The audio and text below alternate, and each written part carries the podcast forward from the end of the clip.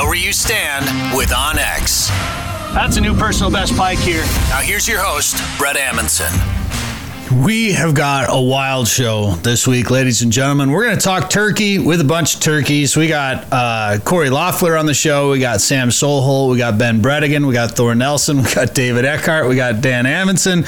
We got Joe Henry and Eric Osberg all this week. So we this is probably the most people we've crammed into the show. And this isn't even our 500th show party yet. So next week was going to be a huge show with a bunch of people. And we got a big show with a bunch of people this week, week 499. We'll tell you more about our big party again uh, coming up here in a little bit next week, 500 show. Uh, Guys, we're going to talk about turkeys. We're going to talk about cooking turkey, uh, hunting turkeys, some tips and tricks. We'll talk about some of the wildest wild game that we've eaten.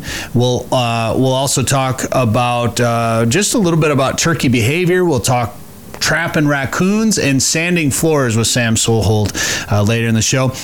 What comes with turkeys is also ticks and how to prevent ticks. So we got the tick terminator on the show this week. He's going to talk about what he recommends for products that you should spray on your clothing before you go hunting. And then Corey Loeffler will tell us about the new Sitka suit, the Equinox, that you can get that is uh, also got tick repellent baked right into it.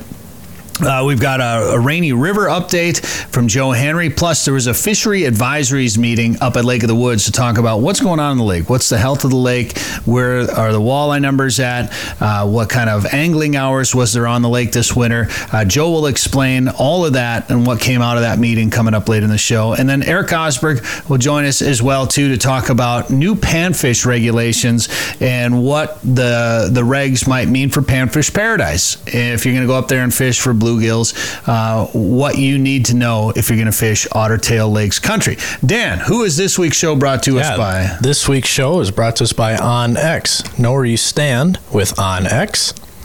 Camp Grayling, catch the Grand Slam, lake trout, pike, grayling, and walleye. Fish Camp Grayling in Saskatchewan this summer. Ottertail Lakes Country, find your inner otter at ottertaillakescountry.com.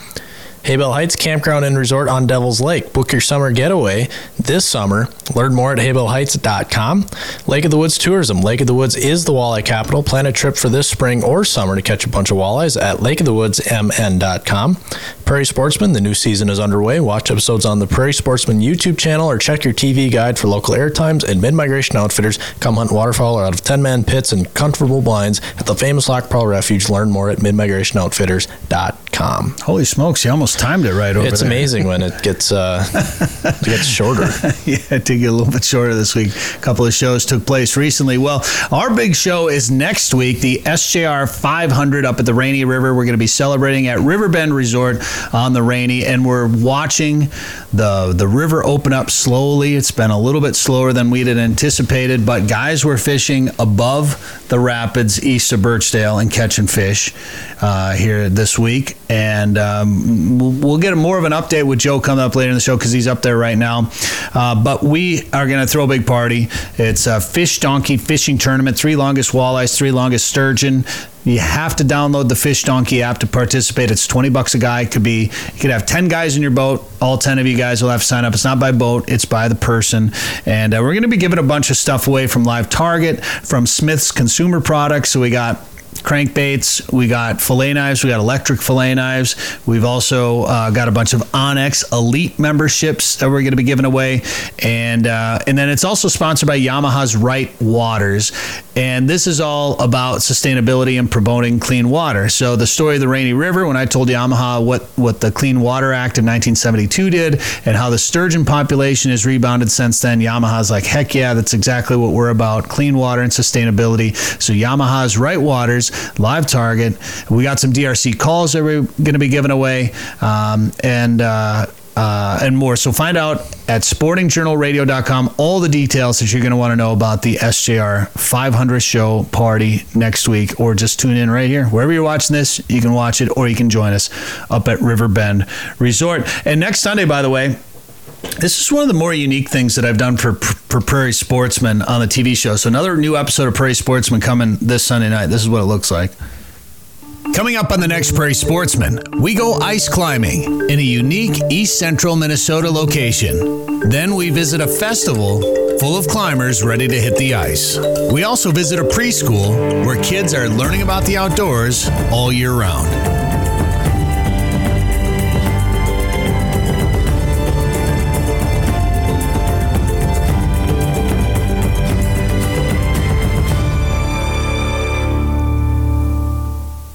So you can tune in Sunday night on Pioneer PBS at 7:30 p.m. to watch that, or download. Uh, you can download the PBS app, or you can go to the new Pioneer. Pi- or you can go to the new Prairie Sportsman YouTube channel and watch it as well on Sunday, or uh, look for it on a PBS station. It airs on PBS stations all over the place, and then uh, on every PBS website in the country, you can find that show at. So wherever you're watching this, you can watch Prairie Sportsman. Big news this week, you guys. Uh, regs on Mille Lacs. You know, I don't fish Mille Lacs often. It's a bit of a drive for me. You know, I think it's everybody lives in the Twin Cities likes likes or Brainerd for that matter. They like to go fish it because it's close proximity. It's a world class fishery. The regulations the last few years obviously have been driving people absolutely bonkers. Um, right or wrong, whether you like it or not like it, what it's going to do is it's going to it's going to protect the fishery and promote some sustainability. So, when's the last time you guys fished? I know Dan, you've probably fished it a little bit more than the rest of us, I suppose. Yeah, I've been out there. I don't know. We used to make like one trip in the winter, and then we've been we've hit it in the summer or spring, I should say, before. And I love that lake. It's I, who care? I, I'll go on my own tangent about keeping walleyes and and whatnot, and I love to eat walleyes as much as the next guy. But man, those days we'd go to Mille Lacs and we knew we'd stay out there all night or all day and all night and we'd catch a pile of walleyes and it was a blast. And we'd go home. Yeah. we didn't have to clean fish in the dark. It was great. And it was whatever. And we had so much fun just catching walleyes because that's why you go fishing is to catch fish and have fun right? It's awesome to eat a meal but if you're so bent on getting a meal you can go somewhere else. Nobody's forcing you to go to Mille Lacs to keep a meal. You can go somewhere else. And as we've seen the last few years resorts are doing decently well. You know, that was the big concern beforehand was that resorts would struggle. I think they're doing doing okay. Some definitely struggled. And some did for sure, but some are. uh, There's still resorts on Mille Lacs, and this has been going on for a number of years now. And uh, people love just going and catching walleyes, and it's the vocal minority, I think, that comes out on Facebook and whatnot, and, and has an issue with it because for whatever reason they have a gripe with the DNR or whatever. They feel that they have to keep a walleye. Well, guess what? You don't have to keep walleyes. Nobody's forcing you to do it, and uh, nobody's forcing you to go to Mille Lacs if you really want to keep fish. You can go uh, to the other 9,999 lakes in Minnesota. Yeah, well, I hope it's a long term vision. And usually, anytime the DNR does something like this, you're going to make a lot of people mad right away, and it's a short term pain. But ideally, this is to protect the future and protect the walleye fishing at, at Mille Lacs. Now, do I agree with everything the DNR does? No, of course not. Do I agree with everything that's going on with Mille Lacs? It's not. I don't have a dog in the fight because I don't fish it very much. I don't. I, I just. It just seems so strange to me that obviously they know more about the year classes than I do. But to keep one fish between 21 and 23, at that point we don't normally keep a walleye over 20 anyway. So unless there's a reason to take some of those fish out. And obviously, it might maybe it's throwing a bone. If you can keep one 22 inch walleye, you get you get some decent meat off a 22 inch walleye. You could you could probably get as much meat off a 22 inch walleye as you would off you know two 15 inch walleyes. Maybe. So yeah, maybe. I mean, there, there's a lot of meat. Once you get into that low 20s, there's a lot of meat on on some of those fish. But it just seems strange to keep one like that's a weird slot to me. But again, I don't know enough about the year classes on Mille Lacs. So I know people are frustrated about this, but in the long run, hopefully that means that there'll be walleyes for our kids to catch on Mille Lacs someday, or or those people that are out there having kids. I don't know. We might be. I might be too late for that, but we'll see. but for the future, in any case, uh, giving them sustainability out there. I don't know. That's that's all I can think of. So right now, this is the way it goes: a one fish limit from May 14th. So fishing opener, you can catch one walleye, 21 to 23, through May 30th, or one over 28. But let's be honest, you shouldn't be keeping anything over 28 unless the fish dies on you at that point. Then you can keep it. But uh, you should be putting those fish back anyway. Uh, more, more or less, I know some people will argue with me like, ah, they're not really reproducing very well at that point. But if you're going to mount it, a replica or a picture is going to be better in the long run anyway. For sustainability of your your trophy mount, a replica or a picture is going to do better anyway. So I, I'm a promoter of putting those fish back. after a summer of catch and release fishing. So June will be catch and release with an early July closure to reduce hooking mortality. And then the one fish limit is expected to return September 1st. So those are the new regs. You can keep one walleye from May 14 to May 30, 21 to 23 inches. Read more about it at sportingjournalradio.com. Well, everybody's gearing up for turkeys. We're going to talk about turkeys, but a few of us out there are still chasing snow geese around a little bit. We went on a snow goose hunt recently, and uh, this is what it's like. this is what it's like to sit next to David Eckhart in a snow goose blind right here.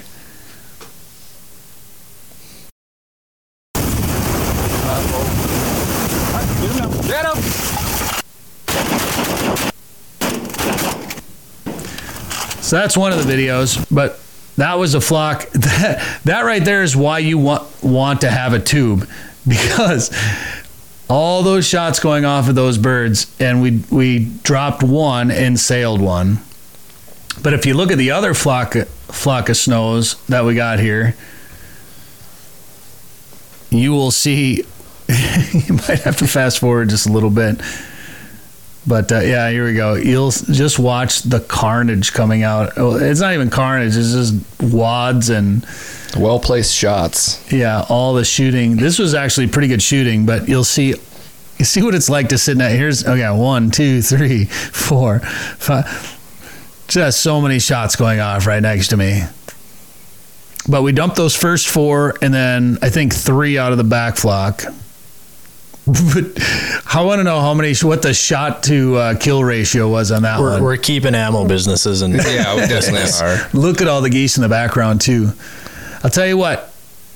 Uh, we shot like 10 birds or whatever that day and somebody's like oh only 10 birds and it's like you know what we saw though? Like the amount of birds that we saw all the darks all the ducks. It's not always about putting up a big stack and we had a great time with some friends uh, that that we only see about this time of the year. All right so you get to use a tube when you hunt snows and the reason for it is because they want you to shoot as many of them as possible but sometimes you need all those shots and it's so funny. Yeah, david's like hey you ready for this? Here we go i got a lot of shells to kick out. But the strategy i always tell people is you pick out a bird on your first shot you pick out a bird on your second shot and then when snows start to get shot at they'll kind of ball up and turn and when you got a tube like that, you just aim for the middle of that, that wad of birds and just pop, pop, pop, pop, pop. Just pull the trigger as fast as you can, and you'll start to see them drop out of there. But uh, David, do you use that tube in your turkey hunting? I do not. No, I. that would be a lot of shells. Turkey load's expensive. Yeah, right. Do you even do you use a shotgun or you mostly I bow? mostly with the bow. Yeah. You're crazy. You're crazy. Uh, you know, and one of the reasons that I've become a believer in starting to use a shotgun, because I would like to use a bow for for turkeys, and it just it's tough unless you're on real good stuff and you're you got birds coming in close. It can be real frustrating, but you also have to almost have a have to have a perfect shot with that bow on Yeah. those turkeys. So where where are you aiming? Um, right for the crease on the wing. There, or I follow the legs straight up and then into the body just a tiny bit. But uh, there's a lot of feathers on those birds, and the, you're aiming for about the size of a softball. So it can it can be pretty tricky to get the right spot. I've had to chase them down before with not perfect shots, or you break the legs and they ended up flying off somewhere, and you find them piled up. But uh, no, Yeah. they're they're tricky. I would, I've been kicking around the idea of getting into the guillotines, going for the headshots, because those birds don't go anywhere. But yeah, well, they might flop a little bit. yeah, they'll flop around. They don't go bit. anywhere, yeah. Well, there's a good shot right there. But you did have one turkey that you had to put a second arrow into, it sounds like. Yeah. Yep. At the first shot, I thought it looked good, but after I got the bird and cleaned it, I found that it had hit the wing bone and deflected off that and just went through the breast meat and didn't even faze it. I think it thought that Jake. Yeah, there was the first shot. I think that it thought that Jake attacked it or something because it just went right back to. And you didn't miss. You hit him there. I hit him there, and yeah, it, looked like a good shot placement, but you can see the arrow take a hard left, and that bird just went right back to attacking the decoy.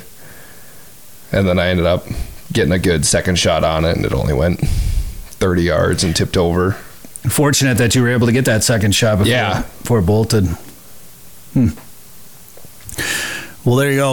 Um, are you going to stick to stick to shooting a bow at these things? Or are you going to switch Yeah. to shotgun? No, I, I I like shooting them with the bow, and I like it gives you the opportunity to hunt the full Yeah, the full season. So Right. You travel a little bit. You hunt South Dakota. I have. I used to hunt every year. Uh, I'm hoping to go to the Black Hills this year. Hmm, that'd be sweet. That'll probably be shotgun, just because it's such a short trip. But no, I'm looking forward to it. Well, we got more turkey talk coming up. We've got uh, Corey Loeffler, Sam Solholt, Ben Bredigan, Thor Nelson, and us all going to talk turkeys. And Dan's going to tell his his turkey story of uh, his first time ever bow hunting. And I told him just to prepare for disappointment. And he's told the story on the show before, but if you haven't heard it, He'll tell it later in the show. We've also got Joe Henry coming up with a Rainy River report, and uh, also Eric Osberg is going to join us. In fact, Joe's going to join us next to talk about our Lake of the Woods and the Rainy River. Eric Osberg from Otter Tail Lakes Country will come on. And anytime you go turkey hunting or being, or anytime you're in the outdoors this time of year, tick prevention is very, very important. So the Tick Terminator has some tips on keeping those ticks away, and he's all coming up on this week's show. 852 million acres of public land, 147 million private properties, all in the palm of your hand. The number one hunting GPS app just got better. With hundreds of custom map layers, 3D and topographic maps, you can easily scout on the road or at home before you go. And now you can get important weather details, CWD detection, and even know what crops have been planted where. Get the most trusted hunting GPS app ever made. OnX. Know where you stand with OnX. All right, this is Sporting Journal Radio. Thanks for tuning in on this station here by downloading the podcast or by watching this wherever you get your favorite podcasts or YouTube or Facebook or all that good stuff. It's our it's our 499th show, ladies and gentlemen. We're celebrating number 500 next year. Next year. Next year. Next year. It's a long time between shows. That's, that's a, we, it's one show a year, and we've been doing it 499 times. We're very old. Uh, we're going to be celebrating our 500th show next week up at Lake of the Woods at Riverbend Resort. And uh, Joe Henry from Lake of the Woods Tourism has been with us for for longer than anybody. And uh, we we love getting fishing reports from up there. And we're so excited to hear what you've got to say because I know you're up at Lake of the Woods right now. We want to talk about the Rainy River. Everybody is just sitting on the edge of their seats right now, waiting to find out how the ice is doing up there. But more importantly, uh, you were up there for a fisheries advisory meeting today. Uh, what did you find out, Joe? You know, uh, the, the Minnesota DNR puts together a Lake of the Woods Fisheries Advisory Council, basically to, you know, uh, not, not only uh, hash out what's going on with the fishery, what are they finding out as far as, you know, pressure on the lake, creel surveys, uh, netting, um, seining, which are getting, getting uh the small young of the year fish in the spring, you know, all that information that they put together and try to get a good synopsis on what's happening with Lake of the Woods. And, you know, there's a lot of a lot of people on Facebook that are experts. I'll tell you. Oh yeah, But for me personally, I you know I, I kind of made the comment. You know, if, if I if we didn't have the DNR biologists who are out there working, you know, every single day trying to put together an idea of what's going on with our fishery, everything would be, um, you know, it would be, it would be non-factual, right? It would be happenstance and you know, uh, they, they do, a, I think, a heck of a job putting together information. And there's different opinions when it comes to the DNR, but I'll tell you what, uh, we sure feel lucky to have them. You know, um, in a nutshell, you know, we, we have a couple of year class of walleyes that we knew coming through were lower um, recruitment, meaning their spawning classes weren't real, real strong. And that those are your 14 to 17 inch walleyes. So we know that we're not as high in the population of 14 to 17 inches, but I'll tell you what, fish that are bigger than that and fish that are smaller than that, you know, we're, we're in really good shape. Um, on top of it, you know, taking a look at the pressure on the ice this year, you know, all the statistics aren't in yet, but if you recall, last year we had approximately 2.7 million angling hours on our ice. Um, this year, we believe that it's going to be more around 2.5 million. So just a little bit of a drop, but still extremely significant. You know, um, it, this is kind of an uh, interesting statistic. I always hear, or I see on Facebook, of course, but people say, how many houses are there, fish houses on Lake of the Woods? 5,000, 10,000. There's got to be 10,000 or more. I know there is. Well, my uncle told me that he talked to somebody and said there's 10,000 houses. Well, the DNR is out there counting and, and trying to get a good guesstimate, guesstimate based on everything they know. And they believe on a, the busiest of weekends, we probably have about 3,500 fish houses. And, you know, if you figure out three people per house, we're looking at about approximately 10,000, 10,500 people. And uh, that would be on the busiest of, of weekends. So just to give you an idea of what kind of traffic, we have 4,000 people in Lake of the Woods County all by itself. So on any given day, we got two and a half times that uh, out on the ice. Well, that's fishing pressure is obviously a topic of discussion right now when you look at some of the special regs that are going on on some of the other bodies of water. It's an important thing.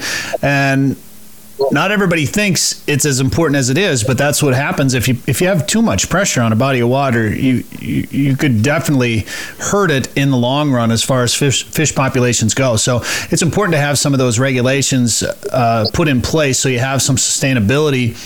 I know some of the limits have kind of changed in the last couple of years, and in spring went to catch and release on on the Rainy River. Do you foresee any other changes coming out of this um, out of the recent data? No, no, uh, the DNR does not see any changes coming here in the near future. And, you know, again, they think that, uh, you know, they're, they're not saying the lake is, you know, better than ever, but it's better than many, many years. Hmm. And they're also saying that the lake is very sustainable right now. So, you know, if you uh, if you take a look at the, uh, the, the, the breeding fish, the, the mature males and mature females, we're in really good shape as far as those fish go. And that's our sustainability. You know, they did say that when we get so much fishing pressure, uh, let's say ice fishing, you know, if you got 10 walleyes in a bathtub and you have two people fishing those 10 walleyes, and all of a sudden you double it, there's four people fishing.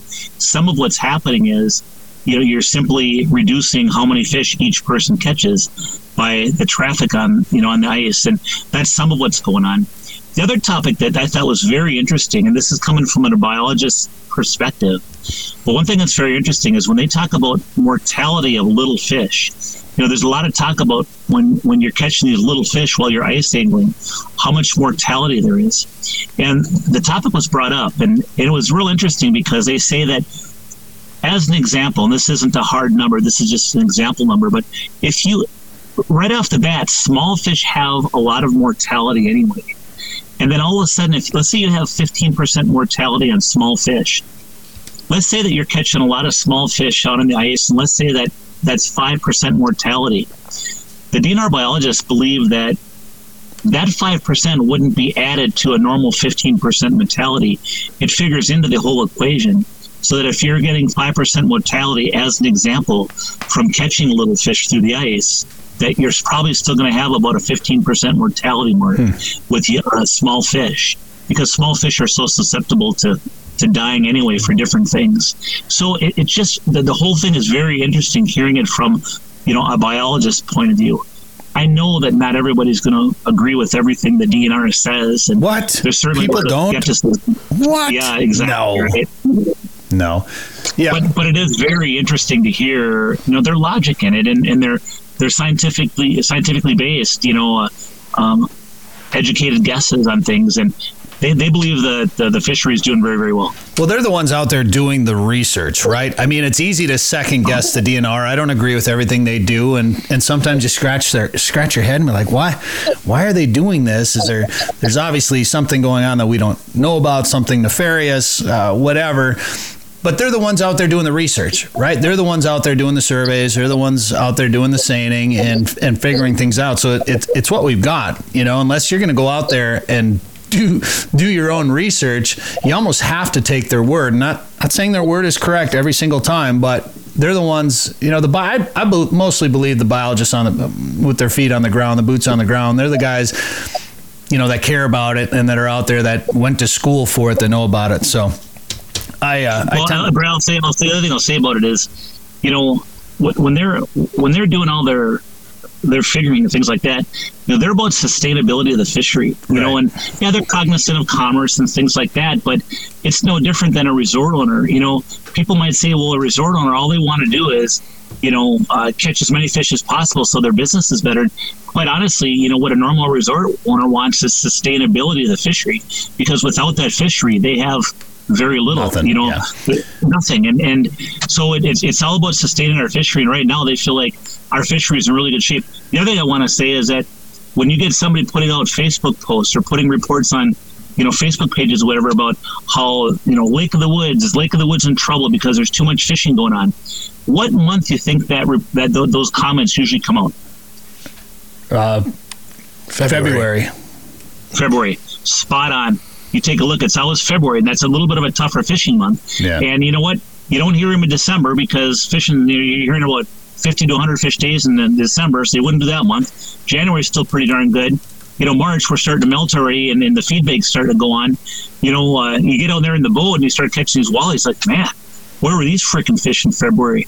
So it's just very interesting. What part of this is based on what people are catching today and what part of it is what's really going on with the lake. The other part of this equation that we don't talk about very much is just because you're not catching fish some days doesn't mean that the fish aren't there. Yeah. They might be in another part of the lake. They might be have so much food that they're not feeding today. There might be pressure systems coming through that, that are causing these fish not to feed for uh, a, a good uh, period at a time. A lot of things going on out there, you know. Well, it was interesting when we were up there in February ice fishing, and we we could not stop catching fish. I mean, it was pretty constant. There may be little lulls here and there, but granted, most of them were you know smaller size sauger. Um, got a got got a perch. We caught a um, well, it was mostly mostly sauger, and uh, and then the next day. It was all sauger in the morning, and then all of a sudden in the afternoon, we caught a perch, a nice perch. We caught a nice pike. I caught like a 16 inch walleye. Like all of a sudden, something changed, and you could tell. nice. Yeah, there was different fish, maybe just kind of roaming that basin, or the pressure had changed, or whatever. But it was clear that all of a sudden we were starting to catch some different fish that weren't there the day before or weren't biting the day before. So it's interesting how that works, and it's fishing. I, even at Lake of the Woods, you're still fishing. Now I want to know what why do they think there was bad recruitment for those 14 to 17 inches that are out there right now do, do, do they have any theories on why there's fewer of those fish Well, I'd ask the question: Can you take a look at spring weather patterns and determine what the recruitment of you know walleyes and how the spawning success was? And they said, you know, we're kind of looking at that a little bit, but it's very unscientific at this point. But you know, ultimately, what happens is, you know, when those eggs are laid. You know that water's got to warm up, and that water warms up, then those little eggs become little walleye embryos and such. And you know, if uh, if we get a cold spring and that water stays real cold, it can really mess things up. So there, there wasn't much said about it, but um, when they show the patterns from different year classes, typically the patterns ebb and flow. There's good patterns and they drop and they go up and they come down, and that's normally a sign of a good fishery. And that's really what we have going on up Lake of the Woods. Now we got a lot of small fish coming through the pipe too, as you know, and but uh, the future looks bright. I'll tell you the other thing is, uh, sure is, I, I mean, a lot of people would like to keep some of those big fish they they catch that are in the slot you got to take a picture of them and let them go. But man, I'll tell you, a lot of those big 25 inch walleyes, if those fish, uh, if there wasn't a slot limit on them, Oh, those fish would be going home in coolers. The slot's the best thing that happened to that lake, in my in my personal opinion. And according to the DNR, it sounds like uh, walleyes are around four years old when they're 15 inches long. So if we were to look back four years ago and say, you know, what were the conditions on the Rainy River? I mean, I, I don't know. I'm just kind of spitballing ideas here, but maybe maybe it was it was a high water year, maybe a lot of current, maybe there was maybe it was tough conditions for for the spawn or very cold water. I don't know. Maybe, Maybe four and four and five year fish. Yep. yeah, interesting. Yep. Huh. Well, I'm looking forward to being on that rainy river. Hopefully, some more of the ice is gone by the time we talk next week, or by the time we're, we're talking next week in person up at Riverbend Resort. It sounds like uh, when we recorded this on Wednesday the 30th, um, River was getting close. The opening was getting close to Birchdale, Joe. It's close. Yeah. It's it's about uh, now. It's Wednesday. We're speaking today. Wednesday. It's a half mile east of the Birchdale access, and there are some people that are. Uh, You know, they're they're they're take, taking safety precautions. They've done this before. They're guides, but they are pushing their 14 and 16 foot boats over the ice, get into that open water. They're catching fish upstream. Um, but you know, we're waiting for that bigger Bir- Birchdale access to open up, and we're a half mile away. So, again, man, Mother Nature dictates it can go fast, but we've got some, you know, the days during the days it's above freezing, and at night it's below freezing. So oh, it's nip and tuck. Oh, dang it, man. I, you know, when know. we I, two weeks ago, I looked at the weather forecast and it was all above zero forecasted with some temps in the mid 40s. I'm like, oh yeah, we're we're good. And then a week later, of course, it changed, and then there was like some below zero overnight temps, and I was like, oh gosh.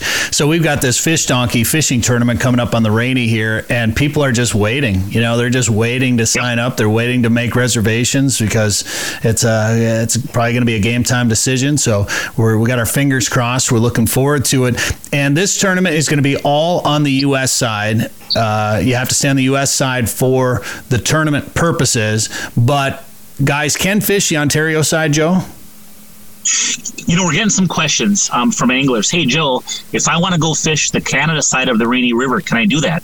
And the answer to that is, you know, yes, you can. However, you know, you, you can boat over to the Ontario side of Lake of the Woods without calling in to check in with customs. But if you do that, you know, you, you got to, uh, you, you can't touch land, touch a dock. You can't exchange goods and services with anybody. You know, you uh, got to have a Ontario fishing license. You can't bring any kind of live or dead bait over with you. You can't have any alcohol in your boat. Now, Ontario, I believe, has a one fish limit in the spring where you can keep one walleye that's 18.1 inches or greater. Now, with that being said, you are not allowed to boat over to Ontario, catch a keeper walleye that's keeper over there, and it's legal, and boat across closed waters. And technically, catch and release only is considered closed waters. So you're not allowed to go catch a walleye in Ontario with an Ontario license, keep it, and then come across closed waters on the U.S. side, uh, you know, to, to get back to your landing. So if a person technically, and you're not going to do this, but if a person technically really wanted to go over and catch one keeper walleye, they literally have to trailer across into Ontario, drop in on the Ontario side of the river, catch their walleye and pull their boat out and come back across and go through customs with it. So that's just people are asking that question, so I wanted to give the info. But the one thing that is new that people might not be familiar with is that if you're traveling from the US into Canada via whether it's car or boat or anything, you cannot bring bait, live bait at all, live or dead bait, into Ontario waters or into Canada. That that used to be different. It used to be that back in the day, just you know, prior to I think of October 2020, I believe it was, you could bring in, um, you know, like night crawlers that were in bedding and not soil. You could bring in dead minnows or frozen minnows. That is not the case anymore. No live or dead bait across at all. So that 18.1 inches, I saw you cock your head a little bit there, Dan. That's because they go by centimeters, and, and But it wasn't. It wasn't that. It was the fact it's 18.1 or greater. Or You'd greater. think it'd be. Oh, uh, you think it'd be less. less for uh, interesting. for this time of year, but uh, you can't. You know, Canada's got their rules. They've got their own scientists, and uh, So, b- bottom line, out of all of that, if you're going to fish, you know, from the U.S., don't keep a fish on the Ontario side. That's well, you, you, you just don't want to keep. If you're fishing the Rainy River in the spring, just plan on not catching, keeping any fish. You don't need Yeah. to. And you know what? Uh, you know, uh, if you're on the U.S. side, you can use live bait or dead bait. If you're on the Ontario side and you're boating across, no bait at all. No, no live or dead bait. If you're going into Canada waters.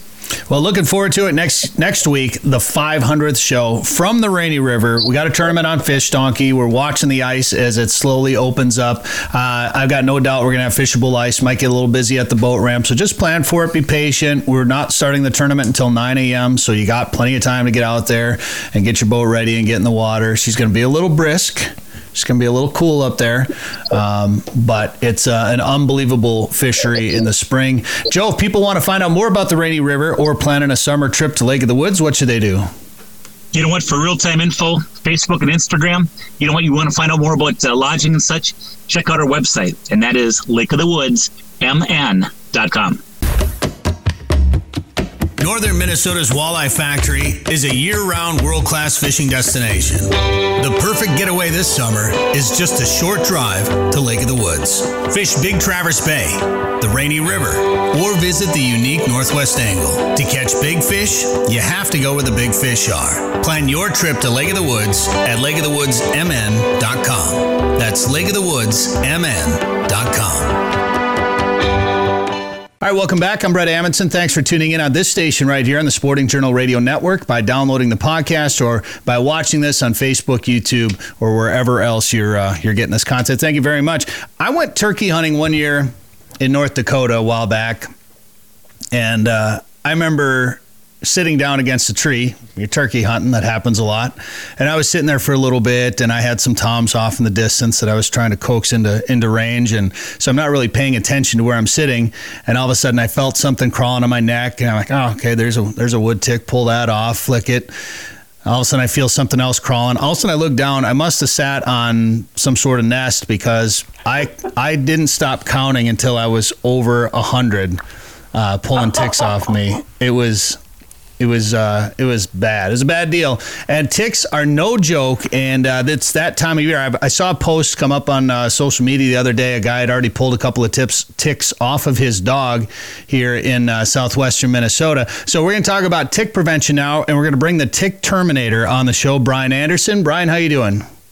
I'm doing great. Love talking about ticks. Gosh, I uh, I don't. I, I don't like them, but uh, it's necessary to talk about them, especially for guys that go turkey hunting or guys that own dogs or anyone that spends time in the outdoors in the spring. Ticks, you're going to run into ticks, and it's something that you need to take very seriously, isn't it?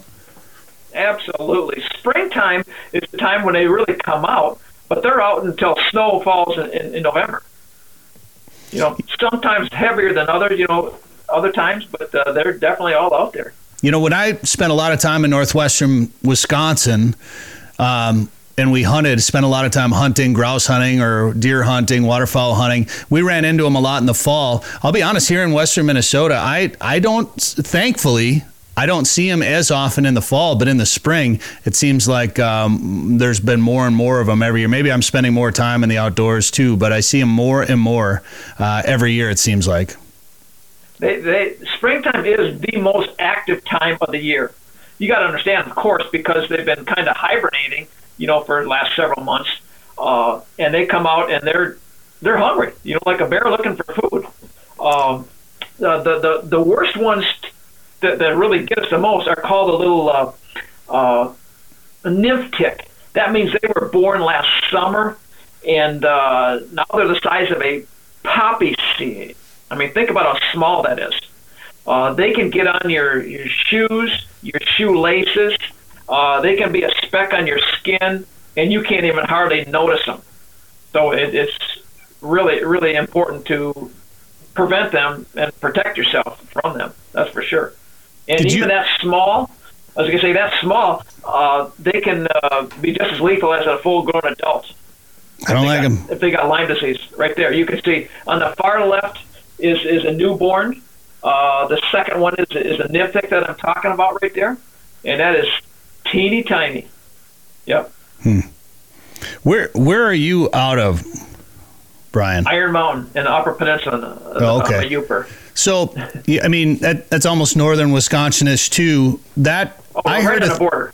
I yeah, I heard a theory one time about why Wisconsin because we were we always talked about you know we were in Polk County and we always heard that that northwestern part of Wisconsin is one of the worst parts for deer ticks and Lyme disease and uh, you would know better than I would but that's what that's what we always heard I also heard that one of the theories was that you could look at a map of where Lyme disease has affected people and almost follow 94 through the, through the center part of Wisconsin as it cuts across Wisconsin because of all the deer hunters that would put deer on the back of their, you know, on top of their trucks or on their cargo carriers on the back, and then the ticks would jump off these deer as they're ripping down the, the interstate and then spread out. And that's how a lot of them traveled. Have you ever heard that before? That, that's a new one. Yeah. T- ticks don't really jump or fly or, you know, drop from trees like a lot of people think. Uh, they're, they're basically opportunists. They're going to be on the little low-lying grass and, and brush, and uh, they're just waiting for somebody to come along that's got blood. It could be us, could be an animal, and uh, they just they're like hitchhikers. Ah, yeah, gross. Ah. and uh, like the picture right there, that that is a female Yes. giving birth. So, uh, and they do that in the summertime. Really, Yeah, that's what that is. Wow, gross. Well, and maybe they were just blown off the back of the trucks too. Who knows? I I, I don't know. That's Yeah. that's quite the theory, but I don't like them. I know my dog brings them in the house a lot, and I actually getting prepared for this. We were talking about ticks and Lyme disease, and then I dreamt about two giant engorged ticks on my dog, and I was like, oh, I got to film this for the show tomorrow. so thanks, thanks for giving me dreams about big old ticks. That's What- called a nightmare. Yeah, That's right. What got you so interested in uh, tick prevention? Well, I've always kind of had a weird fascination with ticks since I was a little kid. Uh, I lived way downstate Michigan at the time, and uh, we'd go, come up to the Upper Peninsula here to visit my grandparents, and they had ticks here. And I remember them uh, getting on on us on occasion. Uh, Mom would do a tick check on us, which is very important to do uh, at the end of every day and during tick season. And she would pull them off of us uh, when like five, six years old, and we never had a problem with them. Never. Never talked about Lyme disease, anything like that. Uh, fast forward to numerous years after that, oh, probably actually like 10 years ago, I really started looking into them more because my wife just hates them, and uh, nobody loves them anyways. Yeah. I got a buddy that almost died from Lyme disease, and uh, he, he was just so weak because you know, we all know Lyme disease does to people. And I just started looking into how can I prevent these. I would bring them in the house and in the basement and, and do testing with them and, and play with them, you know, for different smells, baking soda and different repellents. See how I could repel them. So one thing led to another, and I find out that uh, uh, uh, a lot of information out there about Lyme disease, but very little about prevention. So that's what really got me looking into that. And then I finally bumped into this product called Permethrin, which is absolutely by far, without question, the best repellent that you can get for ticks out there on the market. Yeah, you So actually. that's been Sorry, Go go ahead. ahead. I was going to say you actually recommend using a combination of permethrin and DEET. Correct. That is the best PPE, you know, it's a new word to us, you know, personal protective equipment that you could possibly use. DEET on the skin, permethrin on your clothes and gear. And that you can't do anything better than that. Unless you stay inside and never go out. Yeah, well, that's not going to happen, obviously. And yeah, I know. I've always, you know, I, I, I understand that there's variations of bugs, uh, and you know, all across the world. I didn't, you know, I always thought of there being essentially two here in in the Upper Midwest where I'm at. Uh, there's 10 to 15, I understand, in the United States now. And the one, I, you know, like Lyme disease, is no joke, and that scares me. But the Lone Star, what is it? The Lone Star tick. I like to eat steak. That one scares me a lot. Yeah, because that can give you what they call alpha gal syndrome. But one thing for you, uh, since we live in Upper Midwest, that is mostly in the southeastern on the Atlantic shoreboard. You know, like uh, the Carolinas, Georgia, Virginia, and that area. It's more prevalent there than it is here. Right. Yeah, hunters they don't want to get that because we like to eat our red meat. Yeah, it's an it's a red meat allergy. That's just crazy to me. That's a bad one. I know a few people that have either been affected or their dogs have gotten it or they have um, you know spouses or family members that might have it and it's hard to diagnose and it's it's uh it's hard to diagnose and it's best if you get to it early and that's the problem right people don't get it diagnosed soon enough Absolutely. Uh, they call uh, Lyme disease the great imitator because it mimics so many other diseases. Uh, because what's going to happen is, is, say somebody gets bit and they have a bad reaction. Uh, a, the, the bite really swells up. You may get uh, bullseye rash, they call it, uh, or you feel achy joints, flu-like symptoms. They're a perfect example right there. Uh, if you see any of those symptoms, you don't want to think about seeing a doctor. You want to go to a to a doctor for sure, because in a lot of cases in our area, they're going to put you on an antibiotic, which is called doxycycline. Mm-hmm. I'm not a doctor, and I don't play one on TV, but that's the that's the most important thing. Like you said there, early treat, early detection, and early treatment is the absolute most important thing to do, for sure. So I went tur- I tur- turkey hunted last year and um, did not protect myself with permethrin like an idiot, and wanted to. Kept saying I was going to do it, and then just just never treated my clothes. Never did it. All my buddies up there that I hunted with, they all had it. Uh, didn't deal with the situation that I dealt with. I pulled ticks off every night, and then you're not really gonna be able to see this in the picture, but um, and I'm not even on the screen anyway, so it doesn't matter. But yeah, there you go. So I I got bit by uh, what I would consider a deer tick. I didn't find it till the next morning, and it was stuck stuck into me, and that was kind of on my chest area, and uh, it left that mark. Now, obviously, the thing it bit into me, so you're going to have a little bit of a mark after something bites into you like that. But I, I was like, okay, this is this is not cool. It's not the prototypical bullseye. But my buddy's like, you go directly to the doctor. Do not pass go. Go directly to the doctor and ask for doxycycline immediately. So that's what I did. And the doctor's like, well, and I said, no, you're give me the doxycycline and thank you very much. And that's what I did. Yeah. I mean, that's a lot, just a safety thing there. Not all of them have it. You know, now a deer tick is going to look like this right here. Their coloration, of course, I've got a stuffed tick. I've even got a baby tick here too. You know, I mean, I'm the tick termite. You got to be a little weird, weird, crazy. You know. so, yeah. So I use this for demonstration purposes. Think about this. If you do have a tick on you, let's say it's stuck on you like this, okay? The way you pull it off is even important too, because uh, uh, Brett, you don't want to tick off a tick. All right. Ah, I see what you did there. If you make it mad, it's it's more apt to puke the bad stuff in you. So you don't ah. want to play around a lot with it. You want to use a, a, a fine tip tweezers and pull it straight up. Okay. You don't want to really grab it by the body like we all have done. All right. So you want to take it gently off. When you have it off, I don't care if you use a sledgehammer, a 30 six to it, or whatever you want to do. Lighter.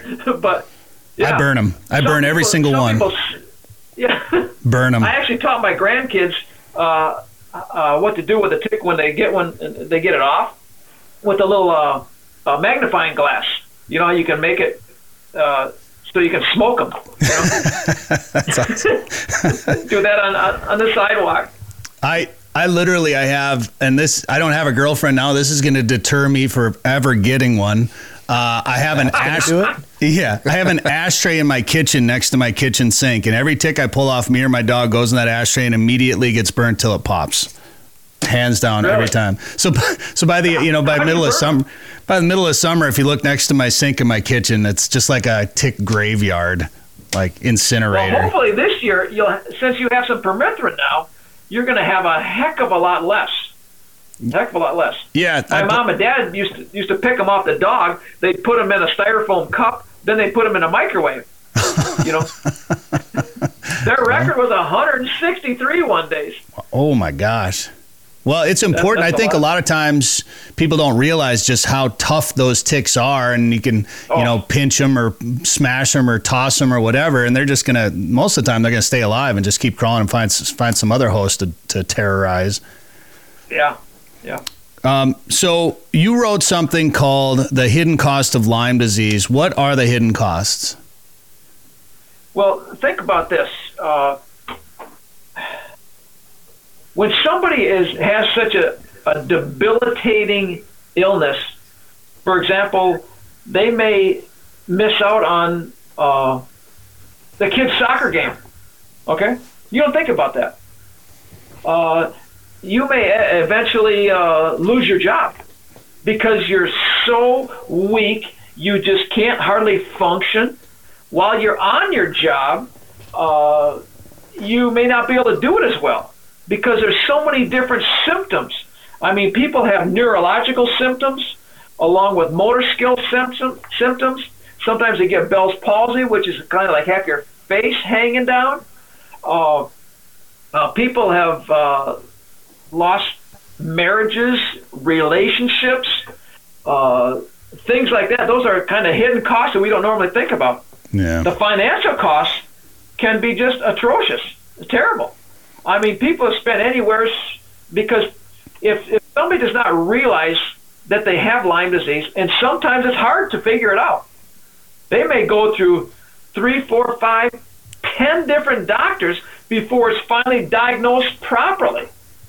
And the money that goes into that, I mean, people spend anywhere from uh, a few hundred to hundreds of thousands of dollars. Do you, and then the treatment is terrible. It's, Yeah. it's expensive. it, it's it's a lifestyle that I don't wish on anybody um, because No. it's, it's debilitating. Do you have any any you know thoughts on the discussion of the? I hate calling it a conspiracy theory, but it's usually the word that the term that gets thrown around when you talk about it. But there's there's some discussions about Lyme disease and the medical community and you know uh, where you know I know you know what I'm talking about, right? Where whether or not it's legitimate or if, if you can actually treat it or that whole situation.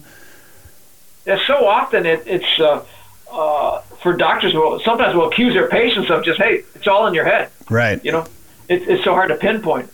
And another sad thing is that a lot of uh, insurance companies don't classify it as a real illness, so they don't cover the costs. Yeah.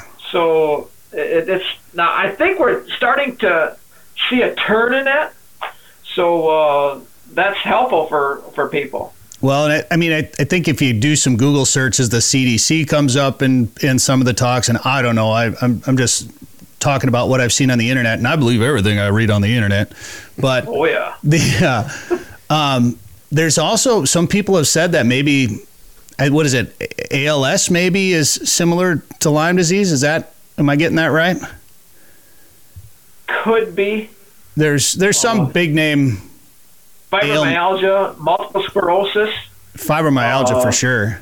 Yeah, it, it gets it, gets uh, confused with those. That's why I call it the great imitator, because you know the uh, just I mean just like somebody sucked the energy right out of your body. Yeah. You know, uh, so uh, yeah. Go ahead. Well, I was just I was just going to bring up uh, duration is uh, something that you recommend, Yeah, yeah. And It's, that uh, what is got it right there. yeah. Okay. That that is what's he showing right there on the on the little bottle. There is a bottle of concentrate, and and you have a little measuring cup on the top of there.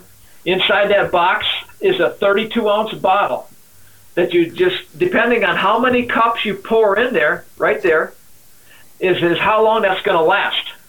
Now what I do is I pour about four cups in that uh, 32 ounce bottle, fill it with water, and that's good for 12 weeks. All right. You can buy permethrin over the, you know, like Cabela's and Walmart stuff like that, and it's good for six weeks and six washes, which is wonderful. Uh, most deterrents, uh, uh, repellents are, are good for a few hours, and you got to do it every day. But permethrin, it actually, when it's sprayed on, it binds to the fabric, and it stays through washings also. So the cool thing about what he's just showed there is that's a concentrate that puts the user in charge of how long it's going to last. So it's pretty nice. It can last for three weeks, six weeks, 12 weeks, nine weeks, up to 24 weeks. Wow. And kind of just walk us through quickly the process of how you use that then. So you just uh, mix it, you know, into the bottle, put it, fill it with water, shake it up, and then you spray it on your clothes. Now it's best to do that outside, let's say on a clothesline, uh, like what he's doing right there outside. Uh, how well it's going to work on rubber boots, uh, I'm not sure. Uh, Well, he coats everything with the stuff. hey, that's fine. You know, you know what I mean? It's not going to hurt him anyway. That's Yeah. for sure. But spray it on the clothes. I actually right on my website I talk about that too, the tickterminator.com. But uh, you spray it on your clothes until you can start to see them turn dark a little bit because they're getting wet. And uh, do both sides all over on them. Do boots also. because a lot of times ticks get on your boots first and, and your socks. I kind of classify, let's say turkey hunters, they have their, their turkey hunting clothes that they're going to wear every day for that season. So they spray them all up really good, and they're good for the season. You know. Hmm. So you so uh, you, let it yeah let it dry you, overnight. Uh, okay, that was my next. So you spray it and let her yep. dry. Yep, yep. You can actually use it when it's wet because I work with a lot of power companies and uh, their linemen. Uh, I mean, I don't recommend this, but but they're going to get out of the truck, spray right down, and then they're going to walk through the grass. It'll work that way too. It's just more convenient when it's all dry on you. Sure. You know? Do you do you hang it outside to dry, or does it does that help at all? Does it matter? Uh, I, I do it outside. I mean, uh, sometimes I'll do it in my basement, you know. So, but anyways, probably shouldn't say that, but I do that. But hey, don't put it around. Don't do it around cats. Cats, uh, unless you don't like the cats. So do it around cats, is what you're saying. Okay. now dogs, dogs are fine. I mean, a lot of people say, you know, can I use it on my dog? Well, yeah, you can. But there's so many other good things for dogs out there. Uh, but yeah, it's really hard on cats. They have a totally different makeup than dogs and, hmm. and everything else. Interesting. So, so it's uh, also a cat repellent. Perfect. Okay. And then, it may really hurt them. And uh, yeah. and then should you do you wear gloves when you spray this stuff down? Do you try to keep keep the permethrin off your skin. I don't normally, but you you don't spray it on your skin. I'm glad you brought up skin there because if you do spray it on your skin, you know your natural oils will just dissipate it after about 15 20 minutes, and then it's useless. Okay. So DEET on the skin, permethrin on the clothes, spray it, let it dry overnight, Correct. and then uh, you got the best protection you can have. You got all the directions on your website as well too, the tickterminator.com. Um, it's it's a serious thing, and now that turkey season is here and temperatures are starting to warm up, we're going to start hearing about ticks more and more. The tickterminator.com. Brian Anderson, uh, appreciate the time today on the show. Uh, is there anything else you wanted to say to our, our listeners slash viewers? I'll end with a poem. How's that? A poem. This might be the a first poem, poem ever said on the show. A poem about ticks. All right, here we go. Here's how it goes. I hate them little suckers. I want to terminate them all. So I do it with permethrin and love to watch them fall. From head to toe, I spray myself. My shoes, socks, clothes, and hats, because it works on more than ticks, like skeeters, chiggers, and even gnats. So I ask you if you're listening to keep away from Lyme Get started with permethrin, and now is the perfect time. Thank you. Hey, very good. I like it. The first, yes, yes, the crowd goes wild. the, the, first poem on Sporting Journal Radio. Uh, very good. Brian Anderson, the tickterminator.com. Thanks a lot. Thank you. Devil's Lake is legendary, and this summer has been legendary for walleyes. Don't miss out. Call Haybale Heights Campground and Resort today to book one of their modern cabins on East Bay. The cabins are furnished with a full bathroom, kitchen, and all the amenities like high speed internet and are clean following CDC guidelines. Staying at Haybale Heights gives you full access to a private boat launch, fish cleaning station, and beach area. Learn more at haybaleheights.com. That's haybaleheights.com. Plan your trip to legendary Devil's Lake today. Well, by now you've heard of the new regulations on Mille Lacs Lake. Uh, one fish, 21 to 23 inches, and it's open. Uh, I think for uh, for a little bit, a couple weeks, and then it closes completely, and then it's catch and release. Follow along, read all about it at sportingjournalradio.com. And when you've got a lake like that, that's a world class fishery, and you're that close to the Twin Cities, it's going to get a lot of pressure on it. And what happens, and we're starting to see it on other bodies of water too, what happens when you get a lot of fishing pressure on a body of water, you're going to end up with more regulations and smaller limits. And it's starting to spread to other species as well too. And we're, we, we learned about it a couple years ago with uh, the Quality Bluegill Initiative when we filmed that Prairie Sportsman episode with Garrett severe, and there's been some. Uh, there was some uh, experimental regulations on different lakes. Well, that's been expanded, and there's some some new regs on different bodies of water when it comes to bluegills, crappies, other panfish, and we're going to talk about it right now with Eric Osberg from Otter Tail Lakes Country because that's panfish paradise up there, Eric, and uh, you've got some bodies of water in your county that are being affected as well. it, it is. You're absolutely right. Um, um, and and I, I, you mentioned Garrett Sphere, and I learned this from Garrett Sphere. One of the first times I fished with him, uh, he self regulates.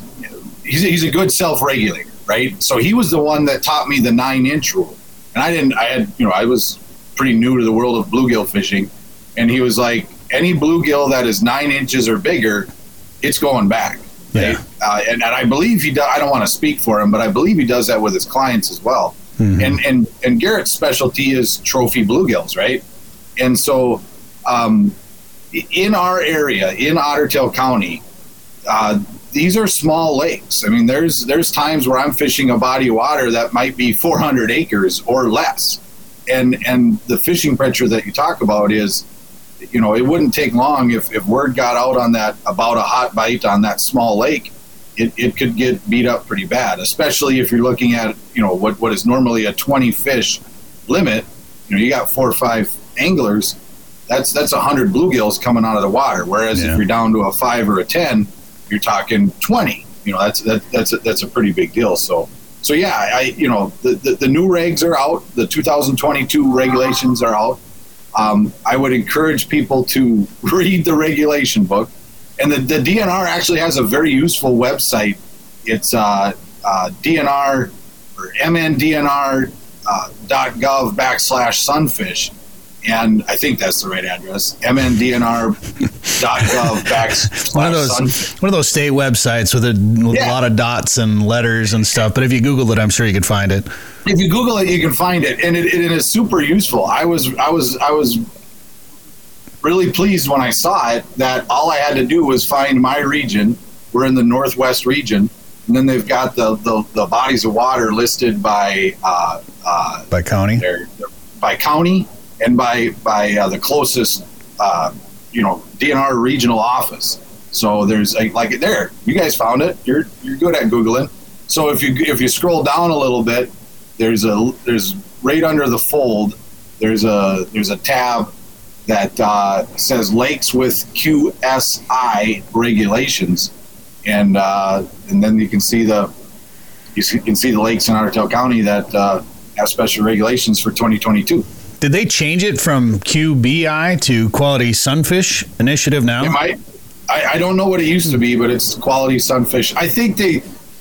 I, I don't want to speculate as to why, but uh, it, you know, when you look at the reg book, it's you know they you know pumpkin seeds and, Yeah, they're all and sunfish, They're, yeah. they're all sunfish, right? Right. So so the Makes so sense. the it, it's you know if it, if the limit is ten, you know you can't have five bluegills and and and ten uh, pumpkin seeds. Yeah. It's it's ten sunfish. So. I mean, Yeah. it makes it, it definitely makes sense. I just last time I every time I've heard about it, it was a quality bluegill initiative, but uh, this is probably more biologically correct. And you said there's there, and, and I know when we filmed with Garrett, we were in Otter Tail County, but we made a point of not naming the lakes that we were on. We fished a couple of different lakes up there. Locals will recognize them, but we, you know, unless we're doing stuff on Mille Lacs or Lake of the Woods or something like that, I'm generally okay with not naming lakes because I know what that can do to a lake, and, and, and particularly when you got a vulnerable population of say trophy fish, you really don't want to. You want to protect them as much as you can, and uh, obviously you've got some great fishing in Otter Tail County, and it's important to protect it. It is, and and as a, you know, if, if it's my job to promote the area, I, I, I can't ignore the fact that we have world class pan fishing. I think that's one of our assets. I think that's a big reason that people come and visit and live here. But at the same time, I, I, I think it's the Hippocratic oath, you know, do no harm. Doctors, you know, rule number one is do no harm. So as I'm promoting this area as a place to fish, I'm cognizant of the fact that I do not want to harm these fisheries. Yeah. I don't want people to overfish them. I don't want there to be more people, more pressure than than any of these lakes can handle. The good news, and I don't want to sound like a salesman, but the good news is there's over a thousand lakes in Otter Tail County, and you can't fish them all. They don't have public, all have public accesses. But even you know, there's there's many a Friday night or there's many a Saturday when I will be the only one on a body of water, and if I'm not the only one, I'll be one of two or three boats. Um, and so I, I, I, I can't hide the fact that we have excellent pan fishing opportunities. Um, but I, I am worried. I don't, I don't, I don't want to be the reason that the fishing is worse than this year than it was last year. Um, but but again, you know, if if if we can all kind of follow Garrett's lead Yeah. and self-regulate, right? Um, it it it it. it it, helps a lot, and and I, I would say step one is knowing the rules. Know you know what body of water am I on, and and does this lake have special regulations, and if so, how do I how do I follow? So it looks, and obviously we encourage everybody to read the regs, but it looks like a lot of the regulations, these special regulations, lower that limit to either five or 10 on the specific lake. That doesn't reduce your your possession limit. So if you do bounce around to different lakes, you can still keep 20 in your possession, but only, you know, five or 10 or whatever the specific regs are for that lake uh, will apply. I know it it doesn't look like there's any sort of uh, um, slot limits or anything like that. I know people have pushed for slot two, and maybe that'll happen, or nothing over you know nine or nine and a half or whatever the case may be. But for now, it's just a daily limit of five or ten on these uh, specific lakes. And think- that's a good. That, go ahead. Do you think they'll put signs up at the landings? I think as well? they do. I sure hope so. Yeah. I sure hope so. I, I and and to your point, Brett, the um, there are some size regs on crappies. Like you'll see some lakes with a minimum size. You know, some I I, I think the Lida lakes, for example, might have uh, uh, you know a, a ten inch minimum or something like that, or or that you know so so bluegills, as far as I know, it's basically to your point, Brett, about the number of fish. But then with crappies, there are some size limits, either minimum or maximum requirements on size that, that people need to be mindful of as well. I got asked about this the other day, and Garrett can explain it, and biologists can explain it better better than I can. But when you take out too many of those trophy bluegills, all of a sudden, because they're you know, especially during you know the spawning season, and when they're protecting the nest, you take that bigger fish out, a smaller fish replaces it, and that starts to lower the genetic size of the fish in the lake. It's something along those lines. So when someone says, "Well, what eh, they're bluegills," you know, what's the big deal? That's the big deal. If you want to catch those 10, 11 inchers, uh, if you start keeping those fish, they're they're hard to replace, and some lakes will never replace them if you take them all out. So there's there's some biology involved there that's uh, above my pay grade.